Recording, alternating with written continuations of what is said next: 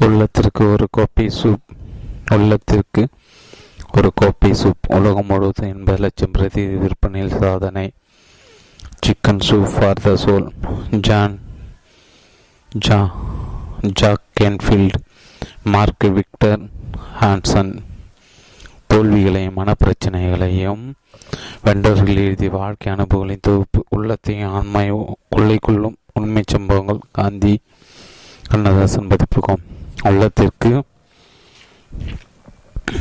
ஒரு கோப்பை soup chicken soup for the soul series volume one John Canfield மற்றும் மாக்டர் விக்டர் ஹான்சன் தமிழ் அகிலன் கண்ணதாசன் பதிப்பகம்.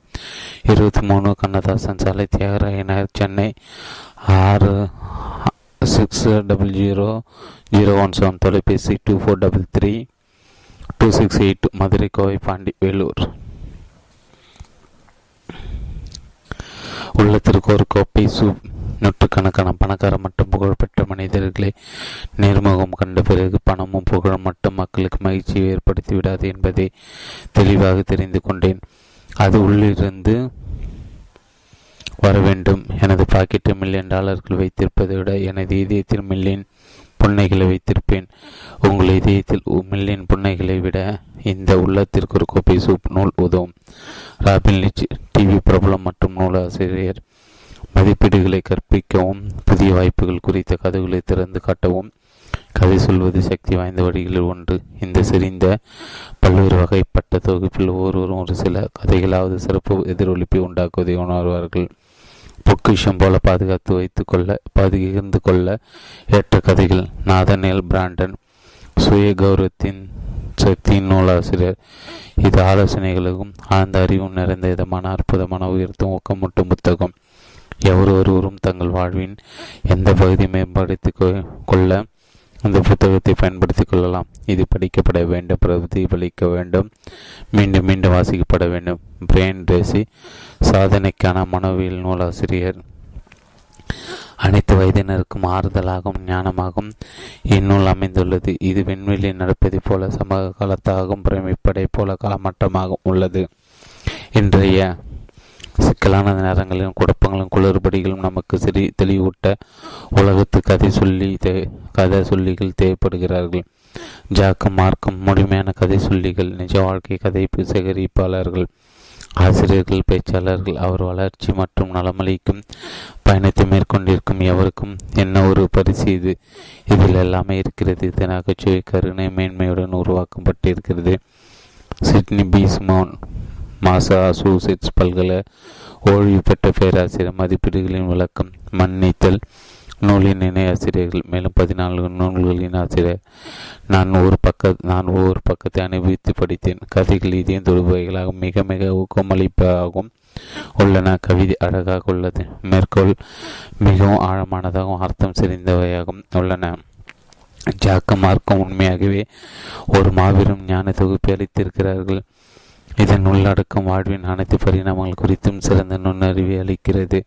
தங்களின் பிரதி பிரியத்துக்குரியவர்களுக்கு பகிர்ந்து கொள்வதற்காக இந்த புத்தகத்தை மற்றவர்களுக்கு கொடுத்தால் அற்புதமான பரிசளிக்கும் பரிசாக அமையும். நான் எனது குடும்பத்தினருக்கும் நண்பர்களுக்கும் கொடுப்பதற்காக கூடுதல் பிரதிகள் வாங்கிக் கொள்வதற்காக உறுதியளிக்கிறேன் ரிச்சர்ட் லோயலின் செஞ்சுரி இருபத்தி ஒன்று ரியல் எஸ்டேட் நிறுவன தலைவர். என்ன ஒரு மகத்தான புத்தகம்? எனது பாட்டி தயாரித்து கொடுக்கும் சூப்பு மாதிரி இருக்கும் புத்தகத்தை ஜாக் கேன்ஃபீல்டு மார்க் விக்டர் ஹன்சனும் எழுதியிருக்கிறார்கள். இது இதமாக மென்மையாகவும் இருக்கிறது. இப்போதெல்லாம் எனக்கு கொஞ்சம் அன்பு தேவைப்படுகிறதோ. அப்போதெல்லாம் இந்த புத்தகத்தை பயன்படுத்தி கொள்ள திட்டமிட்டுகிறேன் டான் ஸ்டீல் கொலம்பியா பிக்சரின் முன்னாள் தலைவர்.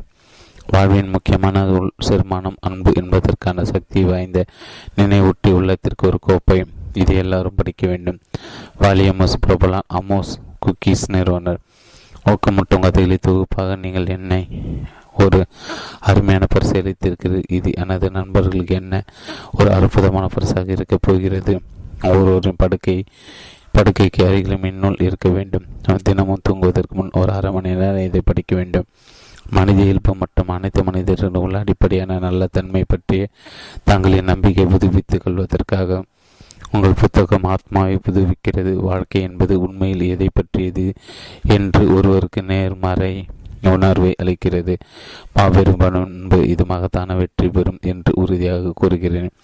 பாப் ரீசனர் சுய கௌரவத்திற்கான சர்வதேச குழு தலைவர் சுய கௌரவத்தை கட்டியெழுப்புதல் நூலா நூலாசிரியர் உள்ளத்திற்கு ஒரு கோப்பை சூப் உங்கள் இதயத்தை திறக்கும் உள்ளுணர்வை தூண்டும் எண்பத்தி ஒரு கதைகள்.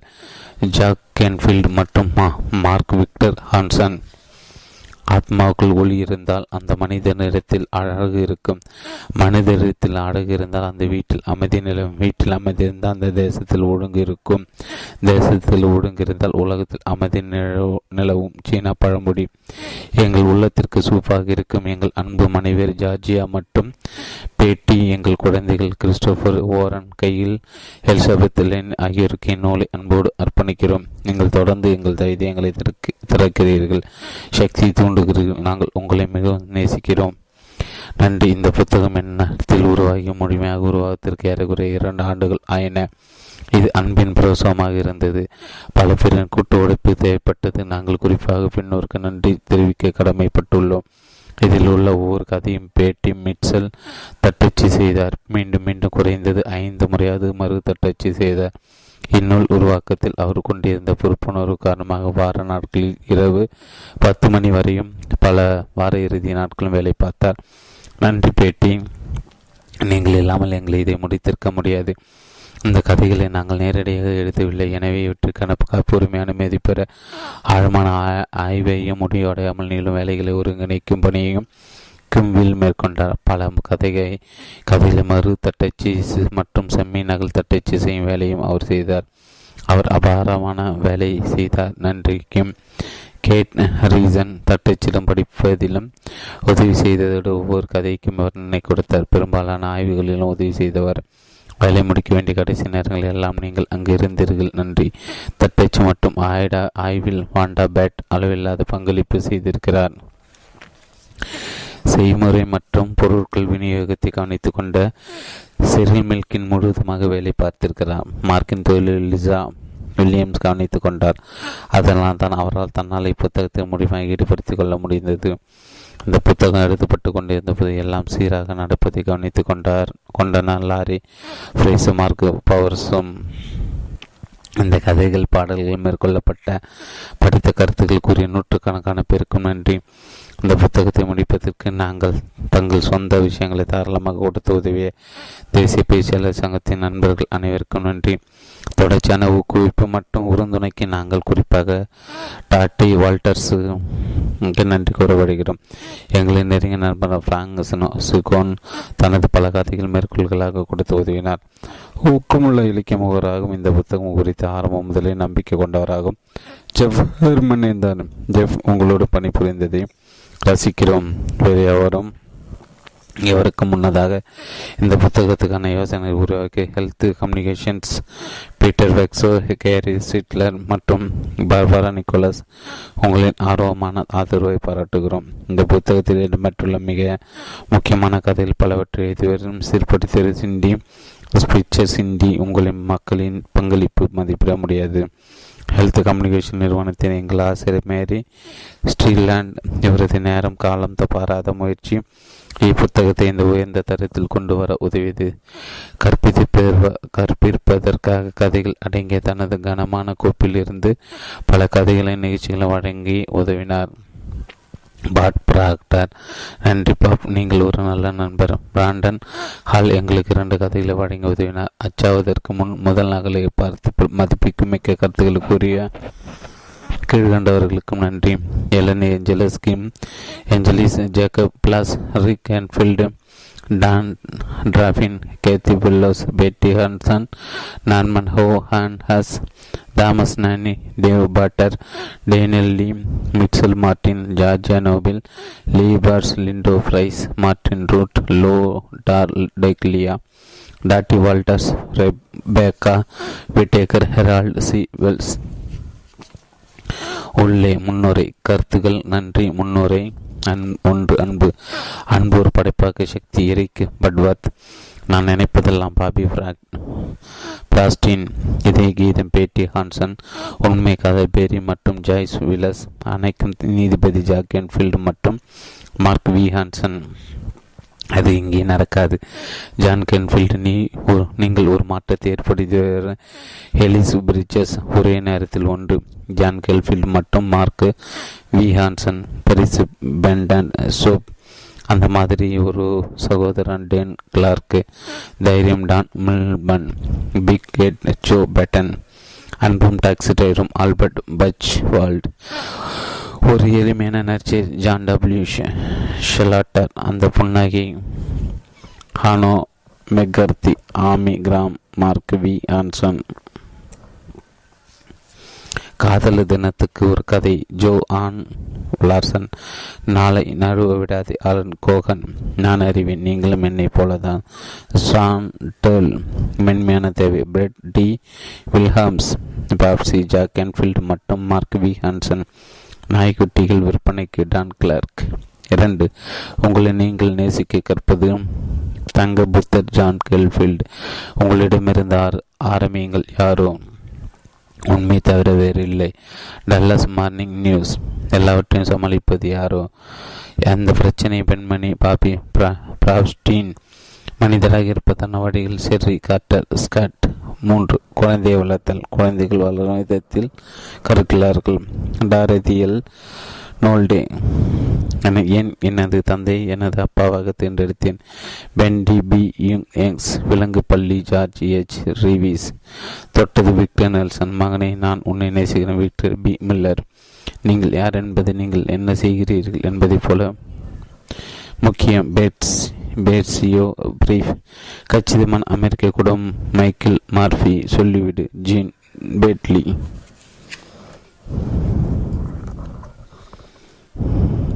நான்கு கற்றல் நான்கு கற்றல். நான்கு கற்றல் நான் இப்போது என்ன விரும்புகிறேன்? Everest Shaltus Everest. கற்றல் நான் இப்போது என்ன விரும்புகிறேன்? எவரெஸ்ட் சாஸ்ட்ராம் அனைத்து நல்ல விஷயங்களும் ஹெலன் பி எம்ஸ் எம் ரோஸ்லா நீங்கள் ஒரு அதிசயம். பாப்லோ கசல்ஸ் செய்வதால் நாம் கற்கிறோம். ஜான் ஹோல்டு அந்த கை யாரோ? குட்டி பையன். ஹெலன் ஹி பக்லி நான் ஒரு ஆசிரியர் ஜான் டபிள்யூ ஷெல்டர் ஐந்து கனவுகளை கைவிடாதீர்கள். என்னால் முடியும் என்று நினைக்கிறேன். மிச்சல் பருப்பா சாந்தி அடையட்டும். என்னால் முடியாது. இறுதிச் சடங்கு. சிக்மோன். அந்த ட்ரிபிள் த்ரீ கதை பப்ராக்டர் கேளுங்க கேளுங்க கேட்டுக்கிட்டே இருங்க. ஜான் கேல்ஃபீல்டு மற்றும் மார்க் வி ஹான்சன். உலகம் உங்களுக்காக நகரமா? Hanoch McCarthy. Tommy bumper sticker Mark V Hansen. நீங்கள் கேட்டால் உங்களுக்கு கிடைக்கும். கேட்காவிட்டால் கிடைக்காது. Rick Gelinas. லிட்டில் தேடல் பெக்கி பேனிலிருந்து தழுவப்பட்டது. நம்பிக்கை எரியும் புரியும் மாயாஜாலம். Edward J. McGrath Junior. Glenna லட்சிய புத்தகம் கிளன்னா செல் செல்ஃப்ஸ் பரி ஜானின் வாழ்க்கை பட்டியல் ஜான் கோடட். நான் உங்களின் நேசத்துக்குரிய அன்பு அறிவிப்பாளன் ஜான் கேன்ஃபீல்டு. உரிய விலையை கொடுக்க தயாராக இருப்பது ஜான் மெக் மெக்கர் மார்க் உங்கள் கனவுகளை பின்பற்றுங்கள் ஜான் கேன்ஃபீல்டு. அந்த பெட்டியை அந்த பெட்டி ஃப்ளாரன்ஸ் லிட்டையர். ஊக்குவிப்பு Nido Qubein Walt Jones Bob Moawad. விமர்சகர்களை கையாளும் அளவு அளவானாரா நீங்கள் தியோரியஸ் வேல்டு. ரிஸ்க் எடுத்தல் பேட்டி. பேட்டி ஹன்சன். புன்னையுடன் சேவை கால் காரல் ஆல்பர்ட் மற்றும் ரான் ஷேங். ஆறு தடைகளை தாண்டது தடைகள் விக்டர் டி இ ராங்லின் நினைவில் கொள்ளுங்கள். ஜாக் கேன்ஃபீல்டு மற்றும் மார்க் வி. ஹான்சன் ஜான் கோ கோர்கோரான் படிக்க முடியாத மனிதர் கேரி ஸ்மித் ஆப்ரகாம் லிங்கன் விட்டுவிடவில்லை. மூலம் யாரை யாரோ மகனிடமிருந்து ஒரு பாடம். டேனியல் கென்னடி மகனுக்கு அம்மா. டேனியல் கென்னடி தோல்வியா இல்லை தற்காலிக பின்னடைவுதான் டாட்டி வால்டர்ஸ். என்ன படைப்பு திறன் மிக்கவனாக நான் காத்திருப்பது எதற்கென்றார் டேவிட் பி. கேம்பல். எல்லாரும் ஏதாவது செய்ய முடியும். John Canfield. ஆமாம். உங்களால் முடியும். ஜாக் கென்ஃபீல்ட் மற்றும் மார்க் வி. ஹான்சன். ஓடு பேட்டி. ஓடு மார்க் வி. ஹான்சன். உறுதியான சக்தி பட் டபின். நம்பிக்கையின் ட்ராய் காம்பனல்லா. இரநூத்தி பத்தொன்பது உயிர்களை காப்பாற்ற டிஸ்டில் ஜாக் கேன்ஃபீல்டு மற்றும் மார்க் வி. ஹான்சன். நீங்கள் எனக்கு உதவுகிறீர்களா? Mark we. ஹேன்சன் இன்னும் ஒரு தடவை ஆனோ மெர்கத்தி உங்களை சுற்றி உயர்ந்த தன்மை உள்ளது. அதை பயன்படுத்திக்கொள் பாப் ரிச்சர்ட்ஸ். ஏழு தேர்ந்தெடுக்கும் ஞானம். நீங்கள் அடையும் முடிவு பிளாரன்ஸ் லெட்டாயார். உண்மையாக கவனிப்பதற்கு ஒரு நிமிடம். ஒதுக்குங்கள் ஜெஃப்ரி தாமஸ் நான் எனது வாழ்க்கை மீண்டும் வாழ்ந்தால் நான் நடேன் செய்தேன் இரு தெருவில் ஜெர்ம் காட் ஸ்லோகல் சாச்சிடேன் மில்மான் டால்பின் பரி எலிசபெத் கவையான். ஒரு மாசம் கை கொடுக்கும் கை தொடுகை மைரா பி வெல்ச். முன்னுரை தற்போது பலர் அனுபவித்து வரும் தேவையற்ற உணர்வு ரீதியான கஷ்டத்தை போக்க என்ன செய்ய வேண்டும் என்பதெல்லாம் நமக்கு தெரியும். அதை செய்வதற்கு நேரம் எடுத்துக்கொள்ள தயாராக இருக்கும் எவருக்கும் உயர்வான சுயகரு சொந்த தருணம் உள்ளது. ஒரு நேரடியான ஒரு உணர்வு பூர்வமான வேகத்தை வார்த்தைகளை கொண்டு வருவதன் கடினம். நாங்கள் தினசரி சொல்லும் கதைகளை அச்சுக்கு கொண்டு வருவதற்கு திரும்ப திரும்ப ஐந்து தடவை எழுத வேண்டியிருக்கிறது. நீங்கள் இந்த புத்தகத்தை கதைகளை படிக்கும்போது உங்கள் முன்பு வேகமாக படிக்க கொடுக்கப்பட்ட பயிற்சிகளை எல்லாம் மறந்துவிடுங்கள். மெதுவாக படிங்கள். வார்த்தைகளை மனப்பூர்வமாக இதயபூர்வமாக கவனிங்கள். ஒவ்வொரு கதையும் ஆழ்ந்து அனுபவிங்கள் அது உங்களை தொடரட்டும். இது என்னில் விழிப்படைய செய்தது என்ன? இது எனது வாழ்க்கையை கூறுவது என்ன? என்னுள் என்னுள்ளிருந்து என்ன உணர்வு அல்லது செயல்பாட்டை இது எதிர்பார்க்கிறது? ஒவ்வொரு கதையுடனும் நீங்கள் ஒரு தனிப்பட்ட உறவை ஏற்படுத்திக் கொள்ளுங்கள். சில கதைகள் மற்றவரை உங்களை உறக்க பேசும் சில கதைகள் ஆழமான அர்த்தம் கொண்டிருக்கும் சில உங்களை அழ வைக்கும் சில உங்களை சிரிக்க வைக்கும் சில கதைகள் உங்களுக்கு முழுவதும் இதமான உணர்வை தரும் சில உங்களை நெற்றேடி அடிக்கும் இதில் வெளிப்பாடு ரியாக்ஷன் எதுவும் இல்லை. உங்களின் வெளிப்பாடு மட்டும்தான் அது நிகழட்டும் அப்படி இருக்கட்டும். இந்த புத்தகத்தை அவசர கதையில் படிக்காதீர்கள் போதுமான நேரத்தை எடுத்துக்கொள்ளுங்கள் இது அனுபவங்கள் ஆழ்ந்த ருசியங்கள் உங்களின் முழுமையும் இதில் ஈடுபடுத்துங்கள். இக்கதைகள் அனைத்து நாற்பது ஆண்டு கால கூட்டு அனுபவத்தின் அடிப்படையில் ஆயிரக்கணக்கான மணி நேர உடைப்பில் சிறந்தவற்றிலும் சிறந்தவையாக பொறுக்கி எடுக்கப்பட்டுள்ளன. ஒரு கடைசி விஷயம் இதே போன்ற ஒரு புத்தகத்தை படிப்பது அனைத்து உலக அனைத்து வகை பழ உணவுகளை சாப்பிடுவதற்கு உட்காருவது போல இது சற்று அதிகமாக சரிவாக இருக்கலாம். காய்கறிகள் பச்சடி பிரெட் எதுவும் இல்லாத உணவு இது. கொஞ்சம் கொஞ்சம் மென்னுரை கொண்ட சாறு இது. எங்கள் கருத்தரங்களையும் பயிலரங்களையும் இந்த கதைகளை நடைமுறைப்படுத்துவது பற்றி நாங்கள் விவாதிப்போம். மக்களின் தினசரி வாழ்க்கையில் எப்படி இந்த பாடங்களையும் கொள்கைகளையும் பயன்படுத்துவது என்ற விளக்கங்களுக்கும் ஆய்வுகளும் அப்போது இடம்பெறும். இவற்றை ஜீர்ணிப்பது நேரம் எடுத்துக் கொள்ளுங்கள். ஒரு கதையை மற்றவர்களும் பகிர்ந்து கொள்ள தோன்றினால் பகிர்ந்து கொள்ளுங்கள். ஒரு கதை உங்களுக்கு ஒருவர் ஞாபகப்படுத்தி அந்த நபரை அடைத்து அதை பகிர்ந்து கொள்ளுங்கள். இந்த கதைகள் உங்களுக்குள் ஊடுரு அனுமதியங்கள். உங்களுக்கு ஊக்கத்தையும் தாக்கத்தையும் ஏற்படுத்த வேண்டும் என்று எழுதப்பட்டவை இவை. பெரும்பாலான கதைகள் அவற்றின் உண்மையான மூலாதாரங்களை தேடிச் சென்று அதற்குரியவர்கள் அவர்களின் சொந்த வார்த்தைகளில் சொல்லும்படி அது அல்லது எழுதும்படி கேட்டும். பல கதைகள் அவர்களின் குரலில் தான் இருக்கும். எங்களின் கொள்ளில் அல்ல. ஒவ்வொரு கோலத்துக்கும் உரிய மரியாதை அளித்திருக்கிறோம். அந்த கதைகளுக்குரிய சக பேச்சாளர்கள் பயிற்சியாளர்கள் பெயர்களை புத்தகத்தில் கொடுத்திருக்கிறோம். எனவே நீங்கள் விரும்பினால் அவர்களுடன் நேரடியாக தொடர்பு கொள்ளலாம். நாங்கள் எப்படி இந்த புத்தகத்தை அனுபவித்து எழுதினோமோ அப்படியே நீங்கள் அனுபவித்து படிப்பீர்கள் என்று நம்புகிறோம். ஒன்று அன்பு. நாம் விண்வெளியையும் காற்றையும் கடல் அலைகளையும் கட்டுப்படுத்திய பிறகு அன்பின் சக்தியாக கடவுளை கட்டுப்படுத்தும் நாள் வரும். அந்நாளில் உலக சரித்திர இரண்டாவது முறையாக நாம் நெருப்பை கண்டுபிடித்திருப்போம். டீல் ஹார்ட் டி சார்டின் அன்பு ஒரு படைப்பாக்க சக்தி. நீங்கள் போகும் இடமெல்லாம் அன்பை பரப்புங்கள். முத முதல் உங்கள் வீட்டில் உங்கள் குழந்தை உங்கள் மனைவி அல்லது கணவர் அண்டை வீட்டுக்காரருக்கு அன்பை கொடுங்கள். உங்களிடம் வரும் ஒவ்வொரு மகிழ்ச்சியோ மன நிறைவோ இல்லாமல் போக வேண்டாம். கடவுளில் கருணையின் வாழும் வெளிப்பாடாக இருங்கள். கருணை உங்கள் முகத்தில் கருணை உங்கள் கண்களில் கருணை உங்கள் புன்னகையில் கருணை உங்கள் இனி உங்கள் இனிய வாழ்த்தில். அன்னை தெரேசா ஒரு கல்லூரி பேராசிரியர் தனது சமூக வகுப்பு எடுத்து மாணவர்கள் பால்டிமோர் குடிசை பகுதிக்கு அழைத்து சென்றார். அங்குள்ள இருநூறு இளைஞர்கள் பற்றி ஆய்வு மேற்கொள்வது அவர்கள் நோக்கம். அந்த குடிசை பகுதி சிறுவர்கள் ஒவ்வொரு எதிர்காலம் பற்றி மதிப்பீடு செய்யப்படும் மாணவர்களை கேட்டுக்கொண்டார். பேரரசியர் ஒவ்வொரு மாணவன் சொல்லி வைத்தார் போல இந்த சிறுவன் வாழ்க்கையில் ஜெயிலி ஜெய் ஜொலிப்பதற்கான வாய்ப்பில்லை என்று எழுதினார் இருபத்தி ஐந்து ஆண்டுகள் கழிந்தன. இன்னொரு பேராசிரியர் முந்தைய ஆய்வு பற்றி அறிந்தார். முன்பு மதிப்பீடு செய்யப்பட்ட பயன்கள் என்ன நிலையில் இருக்கிறார்கள் என்று அறிய அறிந்து வரும்படி தனது மாணவர்களிடம் கூறினார். ஆச்சரியம் இடம்பெயர்ந்துவிட்ட அல்லது இட இறந்துவிட்ட இருபது பெண்கள் தவிர மற்ற நூற்றி எண்பது பேர் சராசரி மேலே சாதித்திருக்கிறார்கள். வழக்கறிஞர்கள் மருத்துவர்களாக தொழிலதிபர்களாக வீழ்ந்து போன பிறகு விஷயம் பற்றி மேலும் விவரம் அறிய விரும்பினார். அதிர்ஷ்டவசமாக அந்த ஆச்சரிய அந்த ஆச்சரிய மனிதர்கள் அனைவரும் அருகேதான் வசித்தனர். எப்படி நீங்கள் வாழ்க்கையில் வெற்றி பெற்றீர்கள்? எல்லோரிடம் ஒரே கேள்வி கேட்டார் பேராசிரியர். ஒவ்வொருவரும் உணர்வுபூர்வமாக பதில் கூறினர். ஒரே ஆசிரியை தான் காரணம். அந்த ஆசிரியர் இன்னும் இருந்தார். தெளிவாக இருந்தார். சேரி புழுதிலிருந்து அந்த பெண்களை சாதாரண மனிதர் மாற்றிய மந்திரம் என்ன என்று பேராசிரியர் அவரிடம் கேட்டார். ஆசிரியரின் கண்கள் ஒளிந்தன. அவரது உடல்களில் ஒரு மென் மென் புன்னகை தவந்தது அவர் சொன்னார் அது ரொம்ப எளிதான விஷயம். நான் அவர்கள் மீது அன்பு செலுத்தினேன். ஏரி பட்வார்த் நான் நினைப்பதெல்லாம் எனது தந்தை என்னுடன் பேச தொடங்கும் போதெல்லாம் இப்படிதான் கூறுவார். நான் உன் மீது எவ்வளவு அன்பு வைத்திருக்கிறேன் என்று இன்று வரை சொல்லவில்லை அல்லவா? அவர் அன்பை வெளிப்படுத்தும் விதத்தை நானும் பிரதிபலிப்பேன். என் ஆண்டுகள் கடந்தன. அவரிடம் வெளிப்படையான தளர்வு. ஆனால் நாங்கள் இன்னும் இன்னும் நெருக்கமானோம். எண்பத்தி இரண்டு வயதில் காலதேவன கரங்களில் அவர் தன்னை ஒப்படைக்க தயாராக இருந்தார்.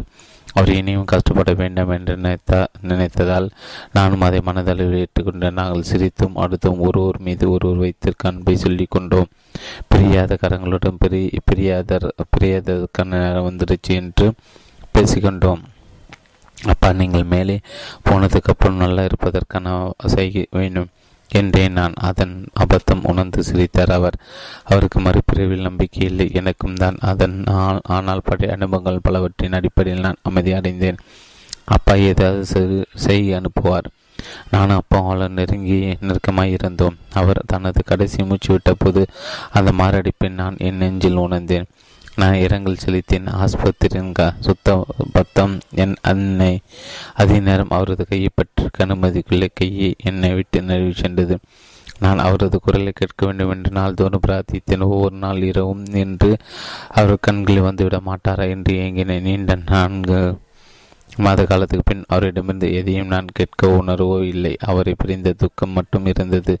அல் அல் அல்சைமர் என்ற அதிநவீன மனபாதிப்பு நோயால் ஐந்து ஆண்டுகள் முன் அம்மா இறந்தார். எனக்கு வளர்ந்த மகள்கள் இருந்தார்கள். ஆனாலும் நான் தொலைக்கப்பட்ட குழந்தைகளை குழந்தையாக துயரமடைந்திருந்தேன். ஒரு நாள் நான் மசாஜ் மேசையில் படித்திருந்தேன். அந்த அமைதியில் அறையில் எனது முறைக்காக காத்திருந்தேன். திடீரென அப்பா வந்து இயக்கம் என்னை ஒரு அலை அலையாய் தழுவி சென்றது. அவரிடமிருந்து செய்ய எதிர்பார்ப்பது அதிகபட்சமோ என்று நான் நினைத்தேன். எனது மனம் தீவிர உணர்ச்சியில் இருந்தது. இதுவரை இல்லாத தெளிவு உருவங்களை இடம்பெற செய்வதற்கான இடம் எனது தலைக்குள் நான் வெடித்து கொண்டுதான் இருக்கிறேன். தூங்கிவிடவில்லை என்று என்னை நான் சுதித்து கொண்டேன். கணவனிலிருந்து வெகு தூரம் விலகி இருப்பதையும் உணர்ந்தேன். எனது ஒவ்வொரு எண்ண முன்னேற்றலான குளத்தில் அலை எழுப்பு ஒரு துளியை போல விழுந்தேன். கடந்து போன ஒவ்வொரு கணத்தின் ஆழ்ந்த அமைதியை இந்த மேலிருந்து வரும் செய்திகளை நான் கட்டுப்படுத்த முயல்கிறேன். அடக்கூடாது என்று நான் நினைத்தேன். திடீரென்று எனது அம்மாவின் முகம் தோன்றியது. அல்மைஸ் அல்சமர் வியாதி என்னிடமே அவளிடமிருந்து தெளிவான மன மனிதம் ஐம்பது பாடு எடை எடை விளையாட்டு பறித்து செல்வதற்கு முன்பு இருந்த முகம். அம்மாவின் அழகான வெள்ளி கூந்தல் அவளின் இனிய முகத்துக்கு கிரீடம் கூடி சூடியிருந்தது. அவள் அவ்வளவு அருகில் அவ்வளவு நிதர்சனமாக அவ்வளவு நான் அவளை அவளை எட்ட முடியும் தொட முடியும் என்று நினைத்தேன். அவள் பத்து பன்னிரண்டு ஆண்டுகளுக்கு முந்தையலாக நோயின் தாக்கத்துக்கு முற்பட்டவளாக தோன்றினாள். அவளுக்கு மிகவும் பிடித்தமான வாசனை திரவியத்தின் வாசத்தை கூட நான் நுகர்ந்தேன் அவள் காத்திருப்பு போல் தோன்றினால் பேசவில்லை நான். அப்பாவை பற்றி நினைத்து கொண்டிருக்கும் போது அம்மா எப்படி தோன்றினாள் என்று வியந்தேன். அம்மாவை பற்றியும் நான் நினைக்கவில்லை என்று கொஞ்சம் குற்றணர்வு இருந்தது. அம்மா நான் வருத்தப்படுறேன் அம்மா. நீ அந்த கொடுமையான வியாதியில் ரொம்ப அவதிப்பட்டு போயிட்டேன் என்று நான் சொல்வதை கேட்கும் விதமாக அம்மா ஒரு பக்கமாக தலையை சாய்த்தால் பிறகு அவள் புன்னகைத்தான். ஓர் அழகான புன்னகை மிக தெளிவாக சொன்னால் நான் நினைப்பதெல்லாம் அன்பை தான் மறந்துவிட்டாள். திடீரென்று அறையில் சூழ்ந்து குளிர் நான் நடுங்க தொடங்கின நாம் கொடுக்கும் பெரும் அன்புதான் விஷயமே. அதுதான் ஆபத்து நிலைத்திருப்பது என்று நான் அறிந்தேன். உடான் இதுவரை எனது தந்தையின் குரலை கேட்கோ பார்க்கவில்லை. ஆனால் எனக்கு நம்பிக்கை இருக்கிறது. நான் அவரை எதிர்பார்த்திராத ஒரு நாளில் தோன்றி சொல்வார். நான் உன் மீது எவ்வளவு அன்பு வைத்திருக்கிறேன் என்று இன்று இதுவரை சொல்லவில்லை அல்லவா? பாபி பிராப்ஸ்டீன் இதே கீதம். முன்பு ஒரு காலத்தில் ஒரு மாமனிதர் இருந்த அவர் தனது கனவு பெண்ணை மணந்து கொண்டார். அவர்கள் அன்பின் விளைவார். ஒரு அழகிய குழந்தை. அவர் பட்டாம்பூச்சியை ஓடியாடி திரியும் சிறுபெண் அவ அவளை அவ்வளவு நேசித்தார். அவள் இதன் இத்தாண்டோன் இத்தாண்டோண்டாக இருந்தபோது அவர் அவளுடன் சேர்ந்து ராகம் எடுத்து பாடுவார். அறைகள் சுற்றி சுற்றி ஆடுவார். நான் உன்னை நேசிக்கிறேன் குட்டி பெண்ணை. என்பார். அந்த குட்டியின் வளர்ந்த வளர்ந்த போதும் அவர் உன் அவளை அன்போடு அணைத்து சொல்வார். நான் உன்னை நேசிக்கிறேன் குட்டி பொண்ணே. அவள் செல்ல கோபமாய் சினுங்குவாள். நான் இன்னும் குட்டி பெண் இல்லை. அந்த மனிதர் ஆரவாரமே சிரித்து எனக்கு நீ எப்போதும் குட்டி பொண்ணு தான் என்பார். இனி கொட்டி பெண்ணாக இருக்க முடியாது. அவள் ஒரு நாள் வீட்டை விட்டு புறப்பட்டால் உலகை சந்திக்க சென்றால் அவள் தன்னையும் பற்றி அதீதமாக அறிந்த போதுதான் அப்பாயை பற்றி அதிகம் புரிந்து கொண்டாள்.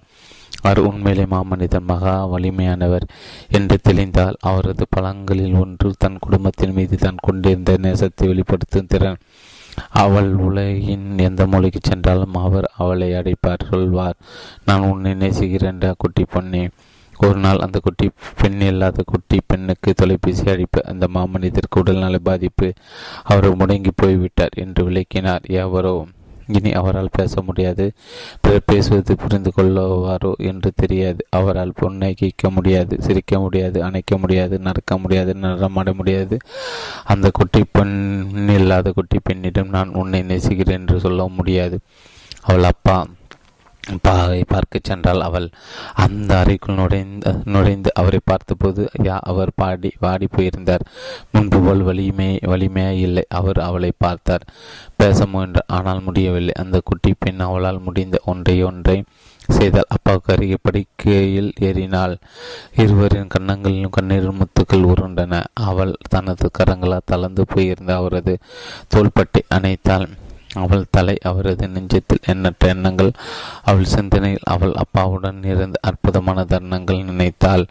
அவர் தன்னை அரவணைத்ததை வாஞ்சையுடன் வளர்த்ததை அவள் தான் தாங்க வேண்டிய இழப்பை இனி கேட்க முடியாது. அப்பாவின் அன்பு வார்த்தைகளை எண்ணி துயரற்றாள் அப்போது அவள் அவரின் இதய துடிப்பை கேட்டால் அவரது இதயத்துக்குள் அந்த இசையும் வார்த்தைகளும் அப்படியே உயிர்ப்புடன் இருந்தன.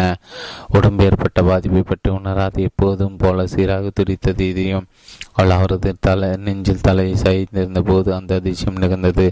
அவளால் கேட்க தவித்தது கேட்டால் அவரது உடல்கள் இனி ஒருபோதும் உச்சரிக்க முடியாது அவரது இதயம் சொன்னது நான் உன்னை நேசிக்கிறேன் நான் உன்னை நேசிக்கிறேன் நான் உன்னை நேசிக்கிறேன். சொல்கிறேன் குட்டி பெண்ணே குட்டி பெண்ணே குட்டி பெண்ணே. அவள் இப்போது அமைதியடைந்தாள். பேட்டி ஹான்சன்.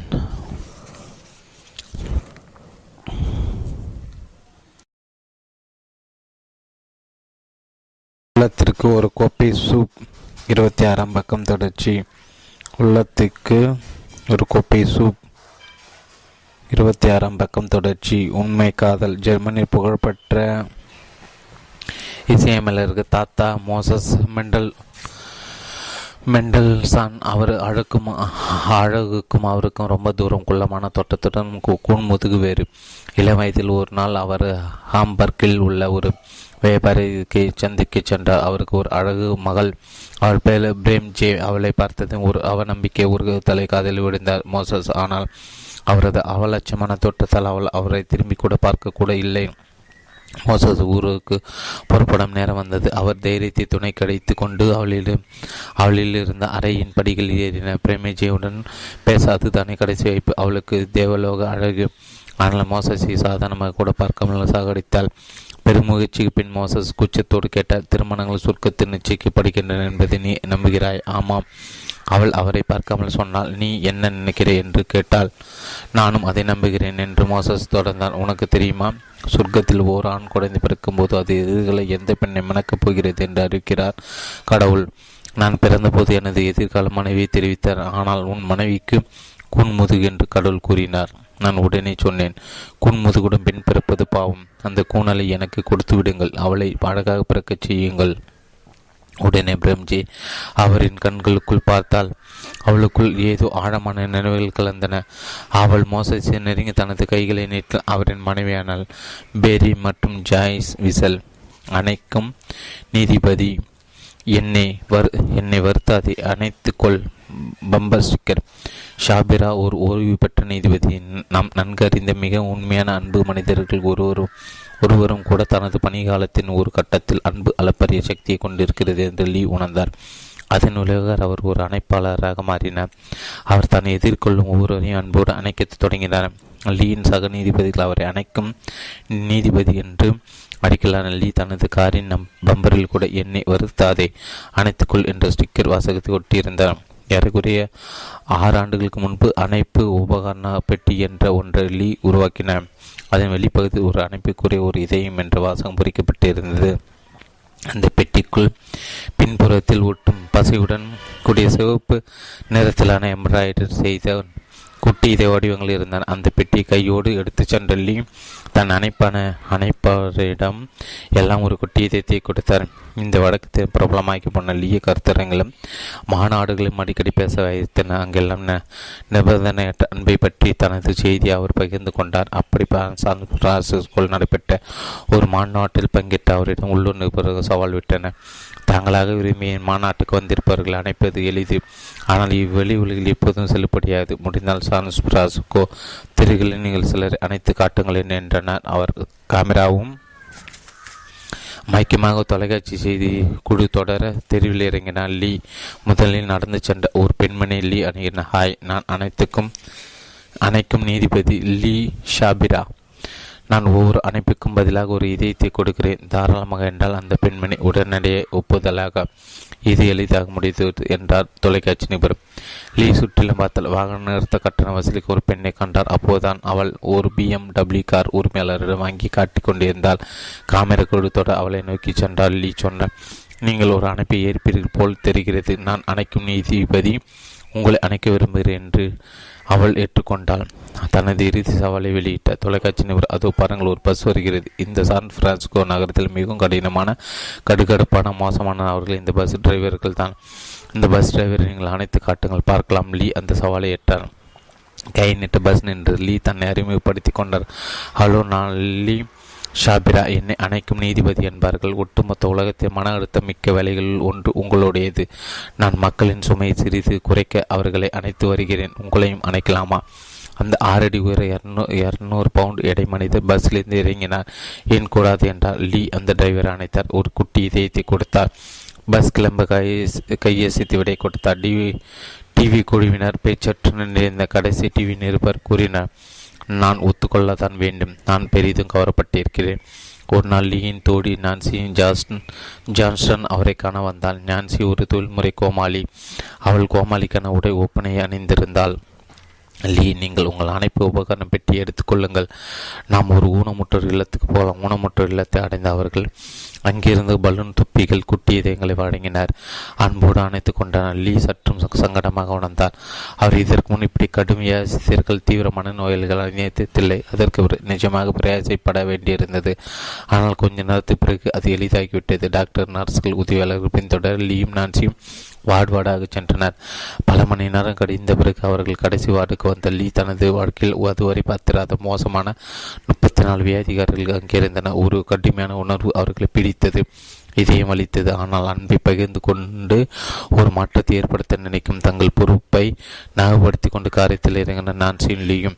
அவர்களை பின்தொடர்ந்து அந்த வார்டுக்கு வந்து அனைவரது தலையிலும் பலம் தொப்பி சட்டையில் குட்டி இதயம். இறுதியாக அந்த கடைசி வார்டின் கடைசி மனிதர் லியோனாடை அடைந்தார். லீ அவரது தலையில் ஒரு பெரிய துணிக்கட்டு ஒரு புறமாக எச்சில் விழி ஒழுகி கொண்டது லீ வழியும் உமிழ்நீரை கண்டார். நாம் போகலாமா நான்சி? இந்த மனிதர் நெருங்க முடியாது. ஆனால் நான் வாங்க லீ இவரும் ஒரு மனித பிறவிதானே என்றால் அந்த லீ லியோனாரின் தலையில் ஒரு பலன் தொப்பியை சூட்டினால் லீ ஒரு குட்டி இதயத்தை எடுத்து லியோடின் துணிக்கட்டில் ஊட்டினார். பின்னர் ஒரு நீண்ட பெருமூச்சு பின் குனிந்து அந்த மனிதரை அணைத்தார். திடீரென லியோனாடு கிச் குரலில் சப்தம் எழுப்ப ஆரம்பித்த ஈ அந்த வாடியிருந்த மற்ற நோயாளி சிலரும் கையில் கிடைத்த பொருள்களுக்கான கனவென்று ஒளி எழுப்ப ஆரம்பித்தனர். டாக்டர் நர்ஸுகளின் ஏதோ சொல் சொல்வதற்காக திரும்பினார்கள். திரும்பினார். லீ அவர்களை கண்ணீர் வடித்து கொண்டிருந்தனர். தலைமை நர்சிடம் லீ என்னாச்சு? என்று கேட்டார். அவர் அப்போது சொன்னது லீ தனது வாழ்வில் மறக்கவே மாட்டார் இருபத்தி மூணு வருடங்கள் பிறகு முதல் முறையாக லியோனர் புன்னகைப்பதே முதல் முறையாக லியோனர் புன்னகைப்பதை நாங்கள் பார்க்கிறோம். மற்றவர்கள் வாழ்வில் மாற்றத்தை ஏற்படுத்த எவ்வளவு எளிதானது. ஜான் கெல்ஃபிட் மற்றும் மார்க் வி. ஹான்சன். அது இங்கே நடக்காது. நாம் உயிர் வாழ்வதற்கு தினசரி நான்கு அணைப்புகள் தேவை. அன்றன்றைய நாளை ஓட்டுவதற்கு எட்டு அணைப்புகள் தேவை. வளருவது தினசரி பன்னெண்டு அணைப்புகள் தேவை. விர்ஜினியா சாடி நாங்கள் மக்கள் ஒருவரை ஒருவர் அணைக்க வேண்டும் என்று பயிலரங்கங்களையும் கருத்தரங்களை எப்போதும் வலியுறுத்துவோம். நிறைய பேர் சொல்வார்கள் எங்கள் கூட வேலை பார்க்கிற ஆசாமிகளை எல்லாம் நீங்கள் அணைக்க முடியாது அப்படி சொல்கிறீ அப்படியா சொல்கிறீர்கள்? எங்கள் கருத்தரங்க ஒன்றில் கலந்து கொண்ட பட்டதாரி ஒருவர் எழுதிய கடிதம் இது. அன்பு ஜாக் நான் அந்த நா நான் அந்த நாளை அவ்வளவாக உற்சாகமில்லாத மனநிலை தான் ஆரம்பித்தேன். திடீரென்று வந்த வந்த தோடி ரோசாலிண்ட் இன்று நீ பார்ப்ப பார்ப்பவரை எல்லாம் அணைக்க முடியுமா என்று கேட்டார் நான் உடனே ஏதோ முணுமுணுத்தேன். ஆனால் அந்த வாரத்தை அணைப்புகள் மற்ற எல்லா விஷயங்கள் பற்றியும் யோசிக்க ஆரம்பித்தன நீங்கள் எங்களிடம் கொடுத்த கருத்தரங்கு உயிர்ப்போடு வைத்திருப்பது எப்படி என்ற தாளை பார்ப்பேன். ஆனால் அதில் பிறரை நாம் அணைப்பது அவர்கள் அணைக்கப்படுவது பற்றி பகுதியை படிக்கும்போது நான் சற்று சங்கடமாக உணர்கிறேன் காரணம் நான் வேலை செய்யும் இடத்து ஆட்களை அணைப்பதை நினை நினைத்து பார்க்கவே முடியாது.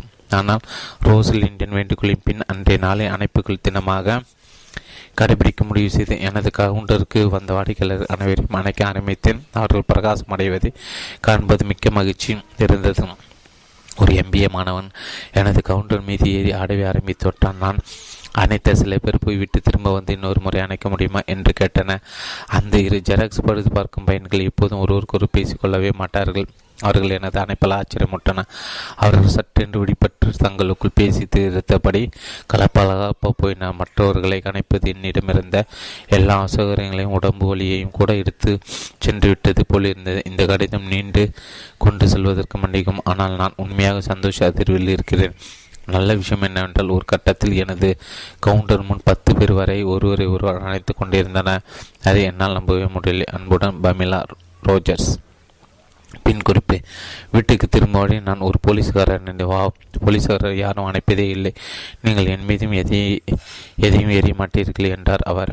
கருத்தரங்க கலந்து கொண்ட மற்றொரு அணைப்பது பற்றி தனது கருத்து அனுப்பியிருந்தார். அணைத்தல் அதிகமானது அது உடம்பின் எதிர்ப்பு சக்திக்கு உதவுகிறது உங்களை ஆரோக்கியமாக வைக்கிறது மனசொருவி சரியாக்கிறது மன அழுத்தத்தை குறைகிறது ஆனந்த தூக்கத்தை அளிக்கிறது உற்சாகமூட்டுகிறது இளமை அளிக்கிறது. விரும்பத்தகாத பக்கவலைகள் ஏதும் இல்லாதது ஒரு அற்புத மருந்துக்கு இந்த விதத்திலும் குறைவில்லாதது. அணைப்பு முழுக்க முழுக்க இயற்கையானது இயற்கையாக விளைவது இயல்பான இனி இப்பு கொண்டது பூச்சிக்கொல்லிகள் அற்றது பாதுகாக்கும் எதிர்பொருட்கள் இல்லாதது செயற்கை மூலப்பொருட்கள் இல்லாதது நூறு சதவீதம் முழுமையான நடைமுறை ரீதியாக அணைப்பு என்பது மிக சரியானது. இங்கே நகர்த்த வேண்டிய பாகங்கள் இல்லை பேட்டரி அணிய வேண்டிய தேவையில்லை குறிப்பிட்ட கால உடல் சோதனைகள் இல்லை. குறு இந்த குறைந்த சக்தி பயன்படுத்த அதிக சக்தி அளிப்பது பணவீக்கம் தாக்காது. இடையே கூட்டாதது மாதாந்திர தொகை செலுத்த வேண்டியது இன்சூரன்ஸ் தேவையில்லாது திருட முடியாது வரி விதிக்க இயலாதது சுற்றுச்சூழலை கெடுக்காதது அப்புறம் ஆம் முழுமையாக திருப்பி கொடுக்கக்கூடியது மூலம் யாரோ ஜான்கெல் கென்ஃபீல்டு. நீங்கள் ஒரு மாற்றத்தை ஏற்படுத்தியவர். நியூயார்க்கை சேர்ந்த ஒரு ஆசிரியர் தனது உயர்நிலைப் பள்ளியில் சீனியர் மாணவர்களை கௌரவிக்க முடிவு எடுத்தார். ஒவ்வொரு மாணவரையும் அடைத்து அவரது என்ன மாற்றத்தை ஏற்படுத்தின என்று சொல்ல நினைத்தார். அதற்கு கலிபோர்னியா டெல் மா டெல் மாறி சேர்ந்த ஹெலிஸ் பிரிட்ஜஸ் உருவாக்கிய ஒரு நடைமுறையை அந்த ஆசிரியர் பயன்படுத்தினார். அவர் ஒவ்வொரு மாணவராக வைப்பின் முன் அடைத்தார் அந்த மாணவர் எப்படி தனக்கும் வகுப்புக்கும் மாற்றத்தை ஏற்படுத்தின என்று கூறின பின் அவர்கள் ஒவ்வொருவருக்கும் பொன்னெடுத்துகள் அச்சிட அச்சிட்ட ஒரு நீல நிற ரிப்பனை அளித்தார். அதிலிருந்த வாசகம் நான் ஒரு மாற்றத்தை ஏற்படுத்தியவர். அடுத்து ஒரு அங்கீகாரம் சமூகத்தில் ஏற்படுத்த தாக்கம் என்ன என்பது குறித்து வகுப்பு ப்ராஜெக்ட் செய்ய விரும்பினார். அவர் ஒவ்வொரு மாணவரிடம் மேலும் மூன்று நீல ரிப்பன்களை கொடுத்தார். பின்னர் அவர்களிடம் வெளியே சென்று இந்த அங்கீகாரம் அளிக்கும் நடைமுறையை பரப்பச் சொன்னார். அதன் முடிவு என்ன என்பதை அறிய வேண்டும். ஒரு வாரத்தை ரிப்போர்ட் செய்ய வேண்டும் என்று கூறினார். மாணவர்களில் ஒருவர் அருகில் இந்த நிறுவனத்துக்கு சென்றார் அதில் பணிபுரிந்த ஒரு நிலை இளநிலை அலுவலர் தனது எதிர்காலத்தை திட்டமிட உதவியதற்காக அவரை கௌரவிக்க நினைத்தார். அந்த மாணவர் அவர் நீல ரிப்பனை எடுத்து அந்த அலுவலரின் சட்டையில் அணிவித்தார். அங்கீகாரம் அளித்தல் பற்றி ஒரு ப்ராஜெக்டை நாங்கள் செய்கிறோம். அதன்படி நான் உங்களிடம் நீல ரிப்பன்களை தருகிறேன். நீங்கள் கௌரவிக்க எனக்கு ஒரு நபரை கண் ஒரு நபரை கண்டுபிடித்து அவர்கள் நீல ரிப்பனை அணிவியுங்கள்.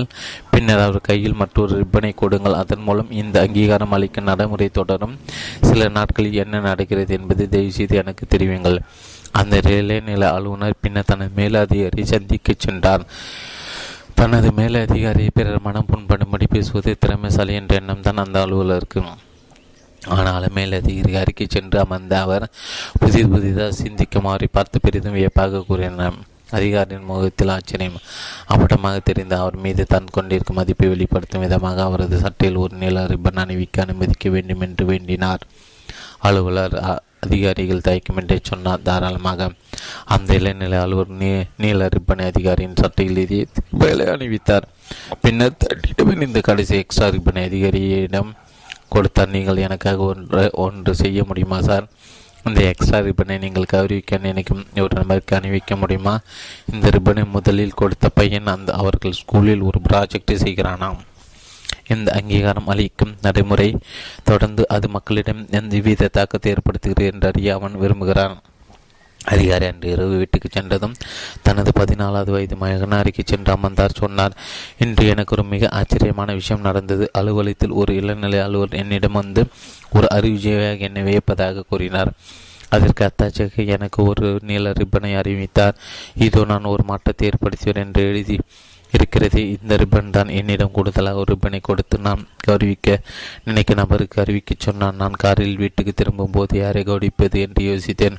அப்போது எனக்கு தோன்றியது நீ தான் நான் உன்னை கௌரிக்க விரும்புகிறேன்.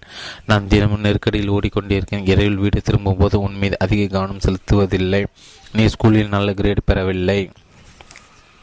உன்னோட ரூமை கண்ணாப்பினவென்று பொட்டியிருக்கிறாய் என்று பலமுறை கத்திருக்கிறேன்.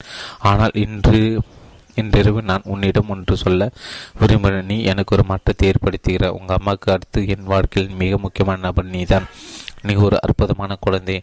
நான் உன்னை நேசிக்கிறேன். முதலில் திருக்கிட்ட பையன் பின்ன தேம்பி தேம்பி அழ ஆரம்பித்தான். அவனால் அழுக நிறுத்த முடியவில்லை. அவன் உடம்பெல்லாம் நடுங்கியது. அப்பாவை பார்த்து அழக அழகின் ஓடி சொன்னான். நீங்கள் என்னை விரும்பலைன்னு நினைச்சேன்பா. நாளைக்கு தற்கொலை பண்ணிக்க திட்டம் விட்டு இருந்தேன் இனி அதை நினைச்சு பார்க்கவே மாட்டேன். ஹெலிஸ் பிரிட்ஜஸ் ஒரு நேரத்தில் ஒன்று. எங்கள் நண்பு நண்பர்களில் ஒரு சூரிய அஸ்தமன வேலையில் மெக்சிகோ கடற்கரை நடந்து சென்றார். அப்படி அவர் நடந்து சென்றபோது தொலைவில் ஒரு மனிதனை கண்டார். அவனை நெருங்க நெருங்க அவன் குனிந்து எதையை தடுப்பதும் கடவுளுக்குள் அதை வீசுவதும் தெரிந்தது. நமது நண்பர்கள் அந்த மனிதனை இன்னும் நெருங்கின அவன் அலையில் அடித்து வரப்பட்டு கடல் மணல் ஒதுங்கியிருந்த நட்சத்திர மீன்களை ஒவ்வொன்றாக பொறுக்கி கடலுக்குள் வீசுவது தெரிந்தது. நமது நண்பருக்கு அது புதியராக இருந்தது. அவர் அந்த ஆசாமி அணுகி குட் ஈவினிங் நண்பர். நீங்கள் என்ன செஞ்சுக்கிட்டு இருக்கீங்க? என்று கேட்டால் நான் இந்த நட்சத்திர மீன்களை பொறுக்கி மறுபடி கடலுக்குள் எரிஞ்சுக்கிட்டு இருக்கேன். இப்படி இவற்றை எடுத்து போடாவிட்டால் ஆக்சிஜன் கிடைக்கும் செத்து போகும். எனக்கு புரியுது. ஆனால் இது மாதிரி ஆயிரக்கணக்கான நட்சத்திர மீன்கள் இந்த கடற்கரையில் கிடைக்கும். அவற்றையெல்லாம் உங்களால் கடன் இருக்கு எடுத்து போட முடியாது. அவை அவ்வளோ இருக்கு. இந்த கடல் பகுதி இருக்கின்ற நூற்றுக்கணக்கான கடற்கரையில் இது போல நட்சத்திர மீன்கள் கிடைக்கும் என்பது உங்களுக்கு புரியலையா? உங்களால் ஒன்றும் பெருசாக மாற்றத்தை ஏற்படுத்த முடியாதுன்னு தெரியலையா என்று கேட்டார். எங்கள் நண்பன் அந்த உள்ளூர் அவன் அந்த உள்ளூர்காரன் புன்னகைத்தன குனிந்து ஒரு நட்சத்திர மீனை எடுத்து கடலுக்கு வீசப்படி சொன்ன இந்த ஒரு மீனுக்காவது ஒரு மாற்றத்தை ஏற்படுத்தலாமே. ஜான் கென்ஃபீல்டு மற்றும் மார்க்கு வி ஹான்சன். பரிசு தென் பகுதியில் ஒரு சாலையில் சென்ற பஸ்ஸில் இந்த நெஞ்சத்தோடு நிகழ்வு நடைபெற்றதாக பென்சர் கூறுகிறார். அந்த பஸ்ஸில் ஒரு சீட்டில் ஒரு ஒல்லியான முதியவர் அமைந்திருந்தால் அவர் கையில் ஒரு கொத்து புது மலர்கள் முதியவருக்கு அருகே அமைந்த இளம் பெண்ணின் பார்வை அந்த பூக்கொத்தின் மீது படிந்து மீண்டும் கொண்டு மீண்டு கொண்டிருந்தது. முதியவர் இறங்குவதற்கு இடம் நெருங்கிய சற்றென்று அவர் அந்த பூக்கத்தை பெண்ணின் மடியில் வைத்து அடித்தென. சொன்னார் உனக்கு இந்த பூக்களை ரொம்ப பிடிக்குதுன்னு தெரியுது. உனக்கு இந்த பூக்களை கொடுத்தால் என் மனைவி மிகவும் மகிழ்வாள். நான் உன்னிடம் இந்த பூக்களை கொடுத்து விட்டேன்னு அவளிடம் சொல்லிவிடுகிறேன். அந்த பெண் மகளோடு பூக்கத்தை பெற்றுக்கொண்டார் பஸ்ஸிலிருந்து இறங்கிய கடல் ஒரு சிறிய கல்லறை தொட்டுக்குள் நடந்து போவதை அவள் கொண்டாள். மெனட்சர் அந்த மாதிரி ஒரு சகோதரன் எனது நண்பர்கள் ஒருவன பால். அவன் அண்ணனிடமிருந்து கிறிஸ்துமஸ் பரிசாக ஒரு காரை பெற்றான் கிறிஸ்துமஸ் பண்டிகைக்கு முதல் நாள் மாலை பால் தனது அலுவலகத்தை விட்டு வெளியே வந்தான். எப்போது தெருவில் சென்ற ஒரு பையன் பளபளித்த பாலின் புதுகாரை சுற்றி சுற்றி வந்தான். வியந்து பார்த்தான் இது உங்களோட அதா சார்? என்று கேட்டனன் பால் தலையை செய்து கிறிஸ்துமஸ் பரிசாக இதை எனக்கு என்னுடைய சகோதரன் கொடுத்திருக்கிறான் அந்த பையன் மலைத்து போனான். அப்படி அவன் உங்கள் சகோதரர் உங்களுக்கு இந்த காரை கொடுத்து விட்டு பணமே வாங்கிக்கலையா? எனக்கு ஆசையாக இருக்கு அந்த பையன் தயங்கினான். ஆனால் அவன் எதற்கு ஆசைப்படுகிறான்? என்று பால் புரிந்து கொண்டான். தனக்கும் அந்த மாதிரி ஒரு சகோதரன் வேண்டும் என்று அவன் அந்த பையன் நினைக்கிறான் என்று கருதினான் பால். ஆனால் அவனது எண்ணத்தை தகர்த்து விட்டான் சிறுவன். எனக்கு எனக்கும் ஆசையாக இருக்கு சார் என்று அந்த பையன் தொடர்ந்து சொன்னது உங்கள் சகோதரனை போல இருக்கணும்னு. பால் அந்த சிறுவனை ஆச்சரியத்தோடு பார்த்த பின்னர் சற்று உணர்ச்சி வசப்பட்டன என்னோட காரில் நீ ஒரு சவாரி வருகிறாயா? என்று கேட்டான். ஓ நிச்சயமா அது எனக்கு ரொம்ப பிடிக்கும். சிறு சவாரிக்கு பின் அந்த பையன் பாலிடம் திரும்பி கண்கள் ஜொலிக்க கேட்டான். சார் நீங்கள் காரை என் வீட்டுக்கு முன்னால் நிறுத்த முடியுமா? பால் சின்னதாக புன்னகைத்தான். பையன் எதற்காக அப்படி சொல்கிறான் என்று தனக்கு தெரியும் என்று பால் நினைத்தான். அந்த பையன் தன் காரில் வந்து இறங்குவதை அக்கம் பக்கத்தின் வியப்போடு பார்க்க வேண்டும் என்று நினைக்கிறான் போலும். ஆனால் இம்முறையும் பாலின் யோசனை தப்பு. அங்கே இருக்கிற ரெண்டு படிகளுக்கு மேல் காரை நிறுத்த முடியுமா சார்? என்று அவன் கேட்டான். கார் நின்றது படிகளில் ஏறி ஓடினான் சிறிது நேரத்தை நாம் திரும்பி வரும் யோசிக்கட்டது. ஆனால் அவன் இப்போது மெதுவாக வந்தான். அவன் தனது ஊனமற்ற தம்பி இரு கைகளையும் தூக்கி வந்தான். அவன் கீழ்ப்படியில் மெதுவாக உட்கார வைத்தான். பின்னர் அவனை லேசாக அழுத்தி காரை சுட்டி காட்டி சொன்னான். நான் உங்கள்கிட்ட சொன்னேன்ல.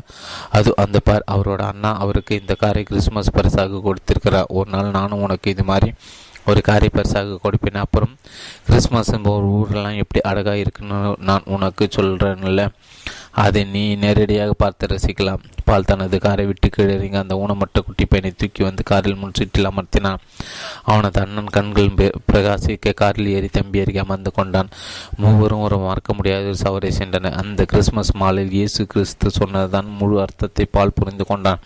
கொடுப்பது என்பது மிகவும் ஆசீர்வதிக்கப்பட்டது. Dan Clark. தைரியம்.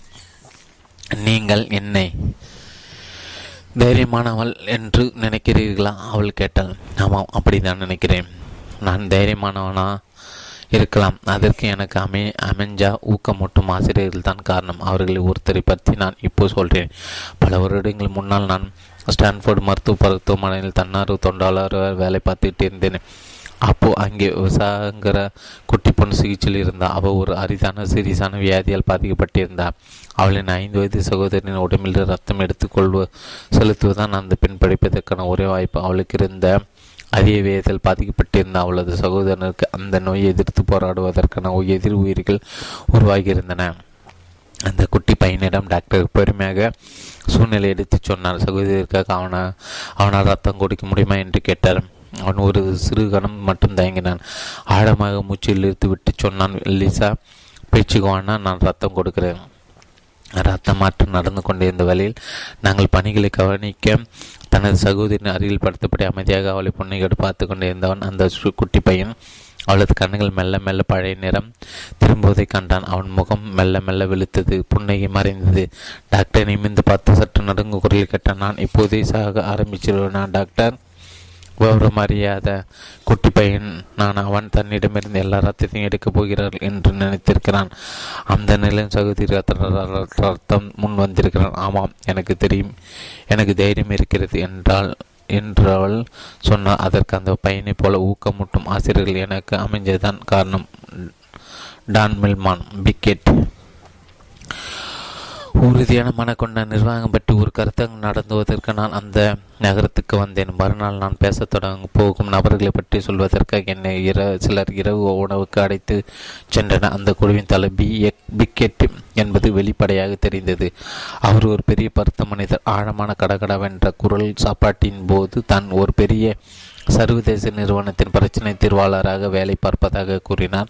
அவருடைய வேலை நிறுவனத்தில் பல்வேறு பிரிவுகளை துணை நிறுவனங்களை சென்று அங்கு பொறுப்பாளர்களாக இருப்பவர்களை வீட்டுக்கு அனுப்புவதுதான்.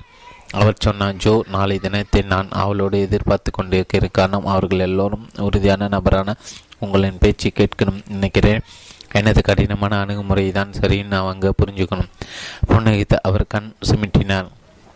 நான் புன்னகைத்தேன். அவர் நினைப்பதற்கு மாறாக மறுநாள் அமையப் போகிறது என்று நான் நினைத்தேன்.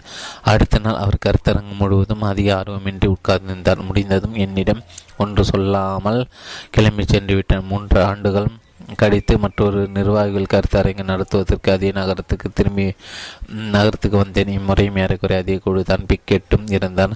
கருத்தரங்கு நடைபெற்று கொண்டிருந்த வேலையில் பத்து மணி அளவில் திடீரென பிக்கெட் எடுத்து சத்தமாக கேட்டார். ஜோ நான் இவர்களுக்கு ஒன்று சொல்லலாமா? நான் சின்ன புண்ணையுடன் சொன்னேன். நிச்சயமாக உங்களை போன்ற பெரிய நபர் யார் வேண்டுமானால் தாங்கள் விரும்புவதை சொல்லலாம்.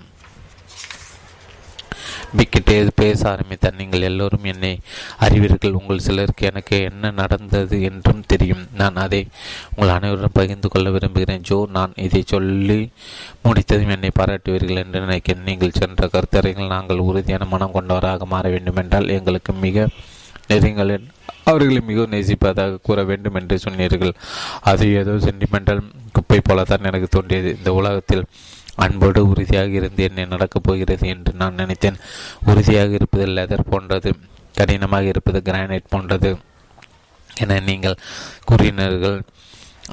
என் அந்த உறுதியான மனம் வெளிப்படையானது சூழலுக்கேற்ப நிகழ்ந்து கொடுப்பது ஒழுங்கானது திடமானது உறுதி போன்றது என்றும் நீங்கள் சொன்னீர்கள். ஆனால் அங்கே அன்புக்கு என்ன இடம் என்று எனக்கு தெரியவில்லை. அன்றிரவு நான் எங்கள் வீட்டின் பிரதான அறையில் என் மனைவின் அருகே அமைந்திருந்தேன். உங்கள் வார்த்தைகள் என்னை துளைத்து கொண்டே இருந்தன. நான் என் மனைவியை நேசிக்கிறேன் என்று கூற எனக்கு எவ்வளவு தைரியம் தேவை? யாராலும் அதை செய்ய முடியாது. நீங்கள் சொன்ன மற்றொரு விஷயம் இதை பகல் நேரத்தில் தான் சொல்ல வேண்டும். படுக்கறையில் சொல்லக்கூடாது என்பது நான் தொண்டையை கணைத்து கொண்டு பேச ஆரம்பித்தேன். ஆனால் உடனே வாயை மூடிக்கொண்டு விட்டேன். என் மனைவி எதிர்னை நிமிர்ந்து பார்த்து என்ன சொன்னீர்கள் என்று கேட்டால் ஒன்றுமில்லை என்று கூறிவிட்டேன். சிறிது நேரம் கழித்து சற்றென்று எழுந்தேன். என் மனைவி நெருங்கின சற்று தடுமாட்டாங்க அவளை படித்து கொண்டிருந்த செய்தித்தாளை விளக்கினேன். அலிஸ் நான் உன்னை நேசிக்கிறேன். உனக்கு கணம் அவள் திடுக்கிட்டாள். அடுத்து அவள் கண்களிலிருந்து கண்ணீர் வடிய மென்மையாக சொன்னாள் ஏன் நான் உங்களை நேசிக்கிறேன் ஆனால் நீங்கள் இருபத்தைந்து ஆண்டுகள் இப்போதான் முதன் முறையாக இப்படி சொல்லியிருக்கிறீர்கள். போதுமான அன்பு இருந்தால் அது எப்படி? எல்லா டென்ஷன்களை கரைத்து விடுகிறது என்று சிறிது நேரம் அந்த கணதை சட்டென்று எனக்கு நியூயார்க்கில் உள்ள எங்கள் மூத்த மகனை அடித்து பேச வேண்டும் என்று துணிந்து நாங்கள் அறிவுறும் எப்போது உண்டா? நன்றாக பேசி கொண்டதில்லை. போனில் அவன் குரல் கேட்டதும் நான் பட்டென்று கொட்டிவிட்டேன். மகனே நான் குடித்திருக்கிறேன் என்று நினைக்கலாம். நான் குடிக்கவில்லை. உன்னை கூப்பிட்டு நான் உன்னை நேசிக்கிறேன் என்று சொல்லத்தான் நினைத்தேன் என்று எதிர்முனை சற்று அமைதி. பின்னர் அவன் நிதானமாக சொன்னான் அப்பா அது எனக்கு தெரியும். ஆனால் அதை உங்கள் வாயால் கேட்கிறது சந்தோஷமாக இருக்கு. நான் உங்களை நேசிக்கிறேன் என்பதை சொல்ல விரும்புகிறேன். அதன் பிறகு நாங்கள் சிறிது தரம் நன்றாக பேசி கொண்டிருந்தோம். அதன் பின்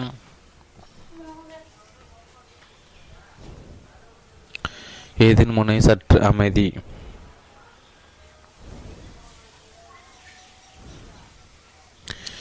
எதிர்முனையில் சற்று அமைதி. பின்னர் அதை நிதானமாக சொன்னான் அப்பா அது எனக்கு தெரியும். ஆனால் அதை உங்கள் வாயால் கேட்கறது தான் சந்தோஷமா இருக்க. நான் உங்களை நேசிக்கிறேன் என்பதை சொல்ல விரும்புகிறேன். அதன் பிறகு நாங்கள் சிறிதும் நன்றாக பேசிக்கொண்டிருந்தோம். அதன் பின் சான் பிரான்சிஸ்கோவில் உள்ள எனது இளைய மகனை அடைத்தேன் நாங்கள் எப்போதும் நெருக்கமாக இருப்போம். மூத்த மகன் என்று சொன்னதை அவனிடம் சொன்னேன். அதன் பின் நாங்கள் முன்பு எப்போதும் விட மிக அருமையாக பேசிக் இருந்தோம் அன்றிரவு படுக்கையில் நான் யோசித்தபடி படித்திருந்தேன். அன்று கருத்தரங்கில் நீங்கள் பேசிய எல்லாவற்றையும் ஞாபகத்துக்கு கொண்டு வந்தேன். உண்மையான நிர்வாகம் அன்பு இல்லை என்றால் வீண். எல்லாவற்றையும் இணைப்பது அன்பு. அனைத்துக்கும் ஒரு கூடுதல் அர்த்தம் இருப்பது போல தோன்றியது. நீங்கள் கூறி உறுதியான மனம் கொண்ட அன்பை முழுமையாக புரிந்து கொண்டு படகுபடுத்தி கொண்டால் அதை எப்படி செயல்படுத்துவது என்பது எனக்கு புரிந்தது. அதன் பின் நான் இது தொடர்பான புத்தகங்களை தேடி படிக்க ஆரம்பித்தேன். உண்மையானதான்.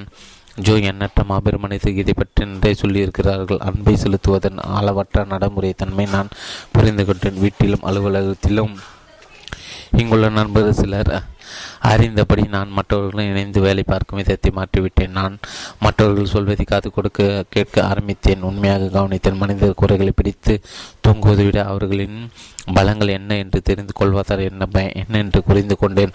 மற்றொரு நம்பிக்கை கூட்ட உதவுவதில் இருக்கும் உண்மையான மகிழ்ச்சியை நான் கண்டுபிடித்தேன். எல்லாவற்றிനും மேலாக ஒரு முக்கியமான விஷயம் உண்டு.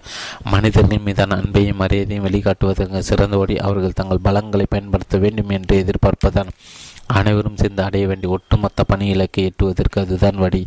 அதை நான் புரிந்து கொள்ள ஆரம்பித்தேன். ஜோ இதுதான் நான் நன்றி தெரிவிக்கும் முறை. எதேச்சியாக நாம் நடைமுறை சார்ந்த விஷயம் பற்றி தான் பேசிக்கொண்டிருக்கிறோம். நான் இப்போது எங்கள் நிறுவனத்தின் நிர்வாக துணைத் தலைவர் ஊழியர்கள் என்னை அச்சாணி தலைவர் என்று அழைக்கிறார்கள். நல்லது நண்பது இப்போது ஜோ சொல்வதை கேளுங்க ஜோ பேட்டன். அன்பு டாக்ஸி டிரைவரும். நான் நியூயார்க்கு சென்றிருந்த போது நானும் என் நண்பனும் ஒரு டாக்ஸியில் பயணித்தோம். நாங்கள் டாக்ஸியிலிருந்து இறங்கிய போது டிரைவருடன் என் நண்பன் சொன்னான் மிக்க நன்றி. நீ நன்றாக காரை விட்டினீர்கள் டாக்ஸி ஒரு திகைத்து போன பின்னர் கேட்டேன் நீங்கள் நல்ல மனிதரா? இல்லை வேற ஏதாவது இல்லை என்பதை நான் உங்களுக்கு ஐஸ் வைக்கவில்லை. இங்குள்ள மோசமான புகத்தில் நீங்கள் பொறுமையாக காரோட்டி வந்த விதத்தை பாராட்டுகிறேன். அது சரி என்று டிரைவர் காரை ஓட்டி ஓட்டி சென்று விட்டார். என்ன இதெல்லாம் என்று கேட்டேன் நான். நியூயார்க்கு திரும்ப அன்பை கொண்டு வர நினைக்கிறேன் நான் என்றான் அவன். அன் அது ஒன்றுதான் இந்த நகரத்தை காப்பாற்றும் என்று நான் நம்புகிறேன். எப்படி ஒரு தனிமனிதான் நியூயார்க்கை காப்பாற்ற இயலும்? தனிமனிதனல்ல டாக்ஸி சர்வின் இன்றைய தினத்தை நான் உருவாக்கிவிட்டேன் என்று நினைக்கிறேன். ஒருவேளை அவர் இன்று இருபது பேரை சவாரி ஏற்றிருக்கிறார் என்று வைத்துக்கொள்ளும். நான் அவரிடம் நல்ல விதமாக நடந்து கொண்டதால் அவரும் அந்த இருபது பேர் நல்லபடியாக நடந்து கொள்ளலாம். அதன் விளைவாக இந்த இருபது பேரும் தங்கள் ஊழியர்கள் கடைக்காரர்கள் அல்லது சர்வர்கள் அல்லது அவர்களது சொந்த குடும்ப உறுப்பினர்கள் கூட தன்மையாக நடந்து கொள்ளக்கூடும். இப்படியாக அந்த நல்லுணர்வு குறைந்தபட்சம் ஆயிரம் பேருக்கு வரலாம் பரவலாம். இப்போது இது மோசமில்லை அல்லவா? ஆனால் நீ உன்னுடைய நல்லுணர்வை பரப்புவதற்கு அந்த டாக்ஸி டிரைவரை சார்ந்திருக்கிறாய்.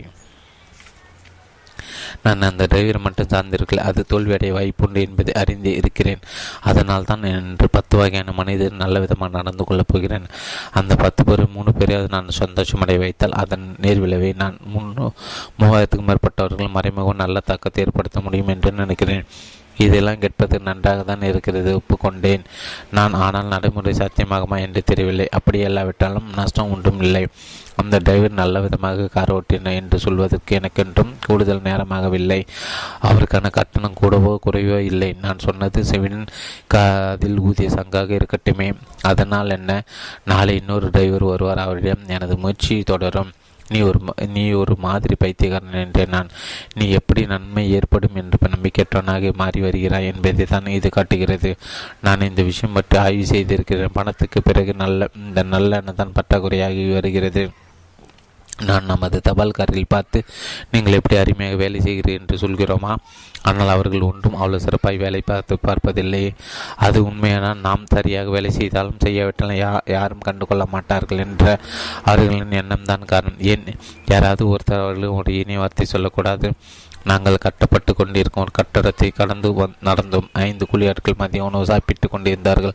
நண்பன் என்றான் நீங்கள் ஒரு அற்புதமான வேலை செய்து கொண்டிருக்கீர்கள் இது மிகவும் கடினமான அபாயகரமான வேலை. அந்த குழியற்கான நண்பரின் சந்தேகத்தோடு பார்த்தார்கள். எப்போது இந்த கட்டட வேலை முடியும்? ஜூனில் ஒரு தொழிலாளி உருமலை சொன்னான். ஆக இது மிகவும் ஆச்சரியமூட்டுவதாக இருக்கிறது. நீங்கள் ரொம்ப பெருமைப்பட்டு கொள்ளலாம். நாங்கள் நடை தொடர்ந்தோம். லா லா மஞ்சள் மஞ்சாவிலிருந்து வந்த மனிதன் படத்துக்கு பின் உன்னை மாதிரி ஒருத்தனை நான் பார்க்கவில்லை என்றேன். நான் அந்த மனிதர்கள் எந்த வார்த்தையில் உட்கரிக்கும் போது நல்ல விதமாக உணர்வார்கள். அவர்கள் மகிழ்ச்சியில் இந்த நகரம் எந்த விதத்தில் அது பயன்பெறும். ஆனால் நீ ஓரளமாக ஒன்றும் செய்ய முடியாது. நான் எழு எதிர்ப்பு குரல் எழுப்பேன் நீ ஒற்றை ஆள். மிக முக்கியமான விஷயம் அவர் நம்பிக்கை அடையக்கூடாது. இந்த நகரத்தில் உள்ள எல்லாரையும் மீண்டும் இணையவர்களாக மாற்றுவது அவ்வளோ எளிதான வேலையல்ல. ஆனால் நான் எனது பட்டியலில் உள்ள மற்றவர்களிடம் முயற்சி மேற்கொண்டால் வேதனையில் வாடும் பெண்ணை நோக்கி நீ கண்ணை மட்டும் சிமிட்டுகிறாய் நான் சொன்னேன். அவன் பதிலளித்தேன். எனக்கு அது தெரியும். ஒருவேளை அவள் ஒரு ஆசிரியராக இருந்தால் அவளின் அன்றைய வகுப்பு அற்புதமாக அமையும். ஆச்வட் ஆர்ச் பச் வால்ட்.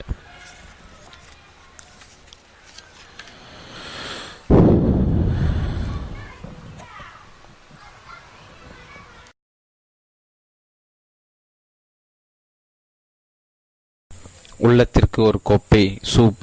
ஐம்பதாம் பக்கம் தொடர்ச்சி. உள்ளத்திற்கு ஒரு கோப்பை சூப். ஐம்பதாம் பக்கம் தொடர்ச்சி.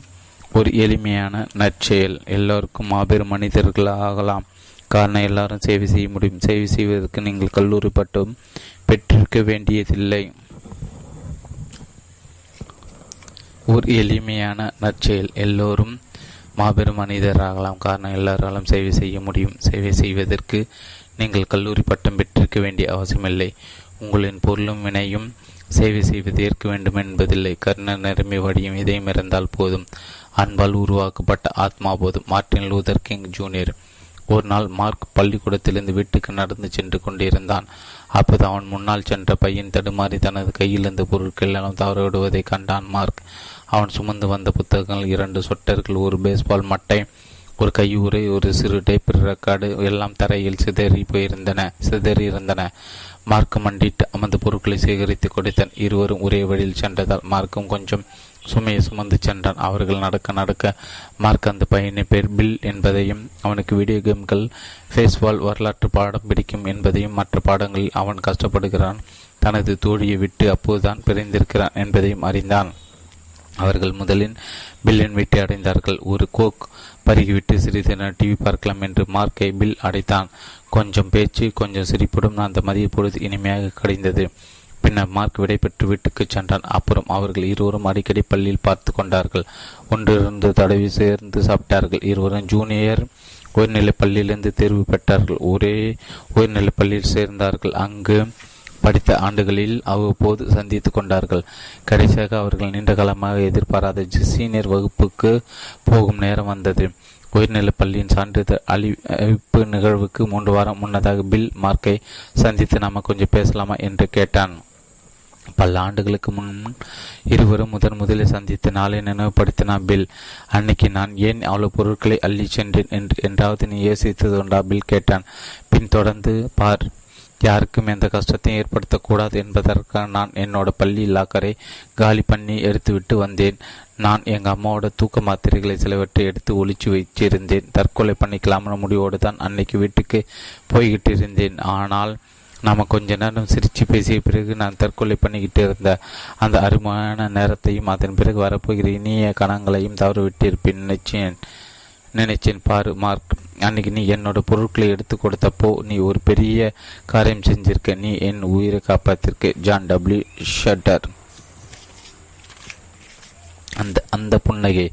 ஒருவர் பார்த்து புன்னகைகள். உங்கள் மனைவியிடம் புன்னகைகள். உங்கள் கணவரிடம் புன்னகைகள். உங்கள் குழந்தைகளிடம் புன்னகைகள். பரஸ்பரம் புன்னகைகள். யார் என்பது ஒரு பொருட்டல். அந்த புன்னகை ஒருவரிடம் ஒருவர் அந்த அன்பு வளர்ப்பதற்கு உதவி புரியும். அன்னை Teresa Antoine de Saint Exupery எழுதி அற்புதமான நூலான குட்டி இளவரசன் பல அமெரிக்கர்கள் படித்திருப்பார்கள். அது ஒரு விசித்திரமான பிரபலமான புத்தகம். அது குழந்தைகளுக்கான கதை என்று தோன்றும். அதே நேரம் பெரியவர்களுக்கு சிந்தனை தூண்டும் விஷயங்களாகவும் உண்டு. வெகு சிலதான் செயின்ட் எக்ஸ்பரியின் மற்ற எழுத்துக்கள் நாவல்கள் மற்றும் சிறுகதைகளை அறிவார்கள். செயின்ட் எக்ஸ்பரி ஒரு விமானப்படை விமானி. நாஜிகளுக்கு எதிராக அவர் போரிட்ட போது கொல்லப்பட்டார். இரண்டாம் உலக போருக்கு முன் அவர் ஸ்பானிய உள்நாட்டு யுத்தத்தில் பாசிசவாதிகளுக்கு எதிராக சண்டையிட்டார். அப்போதைய அனுபவங்களை கொண்டு அந்த புன்னகை லீ சோரையர் என்ற மனதை ஈர்க்கும் கதையை செயின்ட் எக்ஸ்பரி எழுதியிருக்கிறார். அந்த கதையை தான் நான் இப்போது உங்களுடன் பகிர்ந்து கொள்ளப் போகிறேன். அது அவரது வாழ்வில் நடந்த நிஜ சம்பவமா அல்லது கற்பனை என்று எனக்கு தெரியவில்லை. ஆனால் அது நிஜமாக நடந்தது என்றே நான் நம்புகிறேன். ஒரு முறை அவர் எதிர்களை பிடிக்கப்பட்ட சிறையில் அடைக்கப்பட்டிருக்கிறார். தன் மீது பாய்ந்த ஜெயிலர்களின் வெறுப்பான பார்வை முரட்டத்தனமாக நடத்தப்பட்ட விதத்தை வைத்து தன்னை நிச்சயம் மறுநாள் தூக்கிலிட்டு விடுவார்கள் என்று எக்ஸ்பரின் நினைத்திருக்க நினைத்திருக்கிறார். இனி நான் எனது ஞாபகத்தில் வைத்திருப்பதை எனது சொந்த வார்த்தைகளில் சொல்கிறேன். எக்ஸ்பரி நினைத்திருக்கிறார் என்னை அவர்கள் கொல்லப் போகிறார் என்பது உறுதியாக தெரிந்தது நான் மிக மோசமான பதற்றத்திலும் கலக்கத்திலும் இருந்தேன். கடும் சோதனைக்கு தப்பி எனது பாக்கெட்டுகள் ஏதாவது சிகரெட் எஞ்சிருக்கிறதா என்று தடுமாட்டமாய் தெரியின அதிர்சோஷமாக ஒன்று ஒன்று கிடைத்தது. கைகள் கடுமையாக நடுங்கிக் கொண்டிருந்தால் அந்த சிகரெட்டை உதட்டுக்கு கொண்டு போவதே கடினமாக இருந்தது. ஆனால் என்னிடம் தீப்பெட்டில்லை. சோதனையில் அதை எடுத்து விட்டார்கள் நான் சிறை கம்பிகள் வழியாக ஜெயிலரை பார்த்தேன். அவர் என்னை கண்ணோடு கண் பார்க்கவில்லை. சரிதான் ஒரு சடலத்தின் கண்களை யாரும் பார்ப்பதில்லை. நான் அவரை அடைத்து தீப்பிட்டு இருக்கிறதா என்று கேட்டேன். அவர் என்னை பார்த்த தோள்களை குலுகினார் பின்னர் எனது சிகரெட்டை பட்ட வைப்பதற்காக வந்தார். அவர் நெருக்கமாக வந்து சிகரெட்டை பற்ற வைத்த போது அசட்டையாக என் கண்களை பார்த்து அந்த கணத்தில் நான் புன்னகைத்தேன். நான் ஏன் புன்னகைத்தேன் என்று எனக்கு தெரியாது. ஒருவேளை எனது தடுமாற்றில் காரணமாக இருக்கலாம்.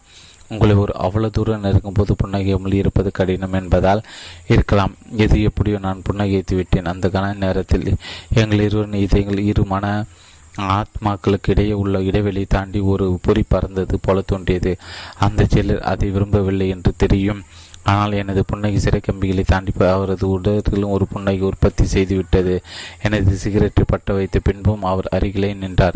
எனது கண்களை நேருக்கு பார்த்தார். அவரது புன்னகை மறைவில்லை நானும் புன்னகை தொடர்ந்தேன். நான் இப்போது அவரை ஒரு ஜெயிலராக அல்லாமல் மனிதராக உணர்ந்தேன். என்னை நோக்கி அவரது பார்வையும் ஒரு புதிய பரிணாமம் பெற்றிருப்பது போல தோன்றியது. உனக்கு குழந்தைகள் இருக்கா? என்று அவர் கேட்டார். ஆமாம் இதோ இதோ நான் எனது பரிசை எடுத்து படப்படப்படும் பதற்றத்தோடு என் குடும்ப புகைப்படத்தை நீட்டேன் அவரும் தனது குபே குடும்ப புகைப்படங்களை காட்டினார். அவர்களை பற்றிய தனது நம்பிக்கையும் திட்டங்களையும் கூறினார். என் கண்கள் குலமா குலமாயின நான் எனது குடும்பத்தை இனி பார்க்க போவதில்லை என்று பயப்படுவதாக கூறினேன். எனது குழந்தைகள் வளர்வதை பார்க்கும் வாய்ப்பு எனக்கு கிட்டப் போவதில்லை என்று கதறினேன். அவரது கண்களும் கண்ணீர் கசிந்தது. சட்டென்று ஒரு வார்த்தை கூட பேசாமல் சிறைக்கூடத்தின் கதவி திறந்து என்னை வெளியேற அனுமதித்த பின்புற வழிய சிறைச்சாலையின் வெளியே நடத்தி சென்றார். நகர எல்லை வரை என்னுடன் வந்து விடை கொடுத்தார். ஒரு வார்த்தை கூட பேசாமலே திரும்பி சென்று விட்டார். ஒரு புன்னகை எனது உயிரை காப்பாற்றிவிட்டது ஆமாம் மனிதர்களுக்கிடையான பாதிக்கப்படாத திட்டமிடாத இயற்கையான இணைப்பு புன்னகை. நான் பணிபுரியும் இடத்தில் இந்த கதையை சொல்கிறேன். காரணம் நாம் நம்மை பாதுகாப்பதற்காக நமது பட்டம் பதவி மரியாதை அந்தஸ்து குறிப்பிட்ட விதத்தில் தான் பார்க்கப்பட வேண்டும் என்ற நோக்கம் எல்லாவற்றையும் கப்பதற்காக தற்காப்பு அடுக்குகளை உருவாக்கி வைத்திருக்கிறோம். அவை அனைத்திற்கும் கீழே தான் உண்மையான அடிப்படையான சுயம் உள்ளது. அதை ஆத்மா என்று அழைப்பதற்கு நான் அச்சப்படவில்லை. எனது அந்த பகுதி உங்களின் அந்த பகுதி ஒன்றை ஒன்று புரிந்து கொள்ளும் என்று நான் நிஜமாக நம்புகிறேன். நாம் எதிரிகளாக இருக்க மாட்டோம். பயமோ வெறுப்போ பொறாமையோ கொள்ள மாட்டோம். நான் வருத்தத்தோடு முடிப்பது இதுதான். நாம் வாழ்நாள் முழுவதும் கவனத்தோடு கட்டி எழுப்புகின்ற தற்காப்பு அடுக்குகள் மட்டுகளை உண்மையாக தொடர்பு கொள்ள தடையாக அமைந்து விடுகின்றன தூர தள்ளி வைத்து விடுகின்றன.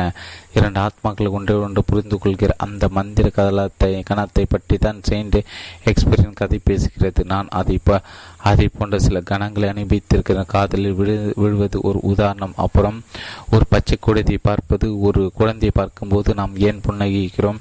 எந்த ஒரு தற்காப்பு அடுக்கும் இல்லாத ஒன்றை பார்க்கிறோம் என்பதால் இருக்கலாம். நம்மை நோக்கி வரும் புன்னகை உண்மையானது கள்ளக்கப்படமற்றது என்று நான் உணர்ந்திருப்பதால் இருக்கலாம். நமக்குள்ளும் இருக்கும். அந்த குழந்தை ஆத்மா புரிந்து கொள்ளப்படும் போது ஆவலுடன் புன்னகிகிறது. ஹானோ மெக்கார்த்தி. Amy Graham. வாஷிங்டன் டிசியிலிருந்து இரவு முழுது விமானத்தில் பறந்து வந்திருந்ததா? டென்வர் நகர மைல் ஹை தேவாலயத்தை அடைந்த போது நான் கலைத்திருந்தேன் நான் இங்கு மூன்று பேர் சேவை நிகழ்ச்சிகளையும் செல்வ வளமை குறித்த உணர்வு பற்றி ஒரு பயிலரங்கை நடத்த வந்திருந்தேன். நான் தேவாலயத்தில் நுழைந்தபோது டாக்டர் பிரைட் என்னை கேட்டார். ஒரு விருப்பத்தை தெரிவி அறக்கட்டளை பற்றி உங்களுக்கு தெரியுமா?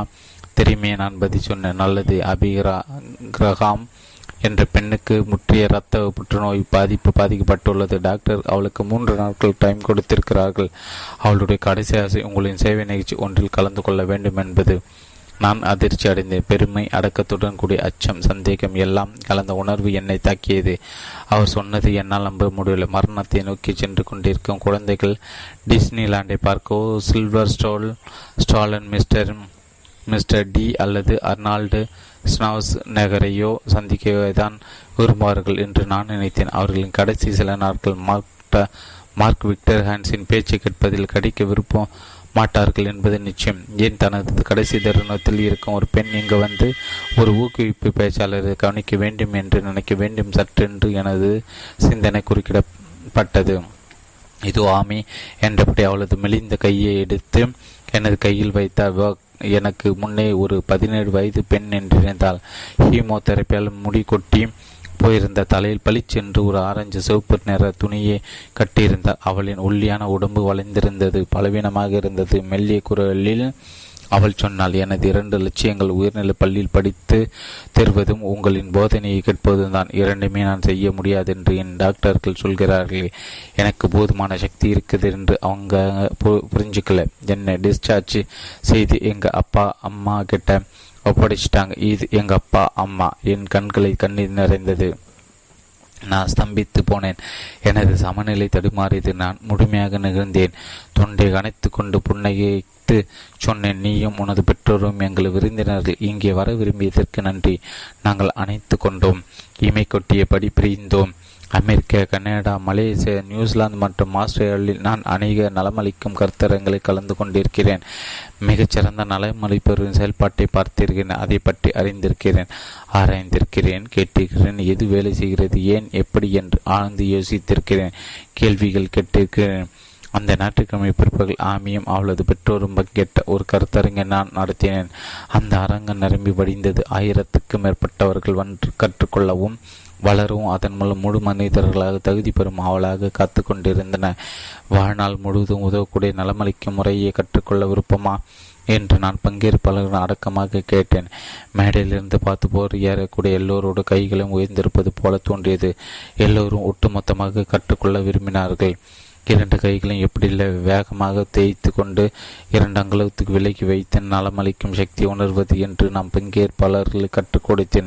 பின்னர் அவர்கள் இரண்டு அடி இரண்டு இரண்டு இரண்டு பேராக பிறந்து ஒருவரிடம் ஒருவரிடம் வெளிப்படும் சக்தி அடுத்தவர் உணர செய்து உங்களுக்கு நலம் தேவைப்பட்டால் இது முறையை பின்பற்றுங்கள் என்று கூறினேன் பங்கேற்பவர்கள் நான் சொல்வதை அப்படி கேட்கும் மனநிலையில் இருந்தால் அந்த உணர்வு பரவசமாக இருந்தது. எல்லோருக்குமே நலமளிக்கும் தகுதியும் அதற்கான சக்தியும் உள்ளன என்று நான் விளக்கினேன்.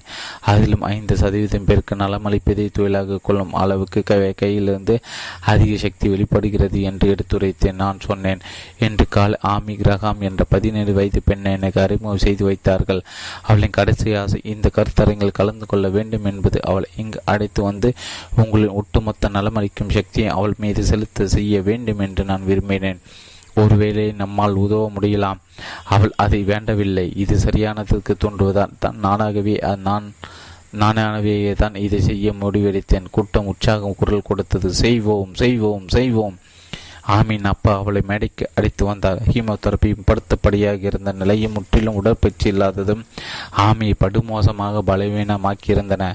இந்த கருத்தரங்கு இரண்டு வாரங்களுக்கு முன்பு வரை அவளை நடக்கவே அனுமதிக்கவில்லை. டாக்டர்கள் ஆமியை இரண்டு வாரம் கடித்து முழு மன்னிப்புடன் டாக்டர் சிச்சார்ஜ் செய்துவிட்டதாக அவள் ஃபோன் செய்து கூறினாள். இரண்டு வருடங்களுக்கு அடித்து அவள் போனில் அடித்து சொன்னாள் எனக்கு திருமணம் ஆகிவிட்டது என்று. நம் எல்லாரும் கொண்டிருக்க நலமளிக்கும் சக்தியை குறைந்து மதிப்பிடக்கூடாது என்று சொல்ல கேள்விப்பட்டுகிறேன் நான் ஒரு உயர்ந்த நன்மைக்கு பயன்படுத்துவதற்கு அந்த சக்தி இப்போது அப்படியே இருக்கிறது. நாம் அதை உபயோகப்படுத்த நினைத்தால் போதும். மார்க் வி ஆன்சன் காதலர் தினத்துக்கான ஒரு கதை. லாரியும் ஜோவும் ஆணும் சாதாரண தம்பதியர். அவர்கள் ஒரு சாதாரண தெருவில் அமைந்திருந்த சாதாரண வீட்டில் வசித்தனர். மற்ற சாதாரண தம்பதியைப் போல அவர்களும் அன்றாட செலவுகளை சமாளிக்கும் குழந்தைகளுக்கு தேவையான செய்யவும் போராடி கொண்டிருந்தனர் மற்றொருவர்கள் அவர்கள் சாதாரணமானவர்கள் தான் அது அவர்களுக்கிடையே அடிக்கடி மூலம் அற்ப சண்டைகள். தங்கள் வாழ்க்கையில் என்ன கோளாறு என்பதும் அதற்கு இருவரில் யாரை குற்றச்சாட்டுவது என்பதும் அச்சண்டைகளின் சாராம்சமாக இருக்கும். மிகவும் அசாதாரணமான ஒரு நிகழ்வு நடைபெறும் வரை அது தொடர்ந்து உனக்கு தெரியுமா ஜோ? எனக்கு ஒரு மேஜிக் டிரையர் அடுக்கு கிடைத்திருக்கிறது. ஒவ்வொரு முறை நான் அதை திறக்கும் போது சுத்தமாக துவைத்து உலர்த்தப்பட்ட சாக்ஸ்களும் உள்ளாடைகளும் அதில் நிரம்பியிருக்கின்றன என்று லாரி சொன்னான். இத்தனை ஆண்டுகளாக அந்த டிரையர்களை நிரப்பி வைத்திருக்க நன்றி.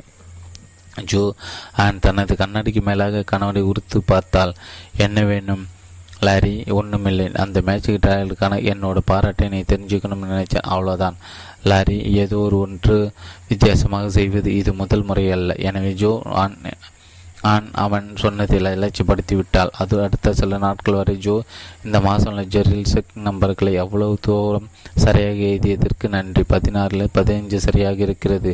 இது ஒரு சாதனை. எண்களை சரி பார்த்து கொண்டிருந்த ஜோ ஆன் தனது காதுகளை நம்ப முடியாமல் பார்த்தால் லாரி நான் தவறாக செக் நம்பர்கள் எழுதிட்டேன்னு எப்போதும் குறைதான் சொல்லுவீங்க ஏன் அதை நிறுத்திட்டீங்க ஒரு காரணம் இல்லை நீ கஷ்டப்பட்டு செய்கிற வேலைக்காக உன்னை நான் பாராட்ட நினைச்சேன் ஜோ ஆன் தனது தலையை உலுக்கினார் சரிபார்க்கும் பணியை தொடர்ந்தால் என்னாச்சு இவருக்கு? என்று தனக்குள் முணுமுடுத்து கொண்டாள். ஆயினும் அடுத்த நாள் ஜோ ஆன் மளிகை மளிகை கடைக்கு சென்றிருந்த போது சரியான செக் எண்ணை தான் எழுதுகிறோமா? என்று செக் புத்தகத்தை புரட்டி பார்த்துவிட்டு உறுதிப்படுத்தி கொண்டாள். ஏன் அந்த சாதனை எண்ணை சரிபார்த்து கொண்டோம்? என்று தன்னைத்தானே கற்றுக்கொண்டாள் அவள் அந்த விஷயத்தை மறக்க முயன்றாள். ஆனால் லாரியின் வித்தியாசமான செயல்பட தீவிரமானது. இன்னைக்கு சாப்பாடு அட்டகாசம் என்ற அவன் ஒரு நாள் இரவு ஏன் இந்த பதினைஞ்சு வருஷத்தில் நீ எனக்கும் நல்ல நம்ம குழந்தைகளுக்கு நீ இது மாதிரி பதினாலாயிரம் தடவையாவது சூப்பராக சமைச்சு போட்டிருப்பேன் இன்னொரு நாள் ஹே ஜே இன்னைக்கு வீடு ரொம்ப அருமையாக இருக்குது. நீ கடுமையாக வேலை செஞ்சு வீட்டை ஜொலிக்க வச்சிருக்க. என்றவன் இன்னும் ஒருபடி மேலே போய் நீ நீயாக இருப்பதற்கு நன்றி ஜோ. உன்னோட அருகாமை நான் ரொம்ப ரசிக்கிறேன் என்றான். ஜோ ஆணுக்கு கவலை கூடியது. அந்த கிண்டல் குத்தல் எல்லாம் எங்கே போனது என்று வியந்தால் லாரி என்ன? லாரிக்கு என்னவோ ஆகிவிட்டது என்று ஜோ நினைத்தது. ஒரு நாள் உது உறுதியானது. அவளது பதினாறு வயது மகிழ்ச்சியல்லி அவளிடம் வந்து புகாராக சொன்னான் அப்பா ஒரு மாதிரி ஆகிட்டாருமா? நான் அழகாக இருக்கேன்னு இப்போ சொன்னார் இந்த ஏனோ தானோன்னு மேக்கப்லையும் கண்ணா பின்னா ட்ரெஸ்லையும் நான் இதேமேன்னு இருக்கேன்னு ஆனாலும் அவ அவர் அப்படி சொல்கிறாரு அது நம்ம அப்பா இல்லைம்மா அவருக்கு என்ன கோளாறு? என்ன கோளாறாக இருந்தாலும் லாரி அதிலிருந்து மாறவில்லை. ஒவ்வொரு நாளும் அவரது அவனது பாசிட்டிவான செயல்பாடு தொடர்ந்தது. வாரங்கள் கடக்க கடக்க லாரியின் வித்தியாசமான நடவடிக்கையில் பழக தொடங்கிவிட்டால் ஜோ ஆன்.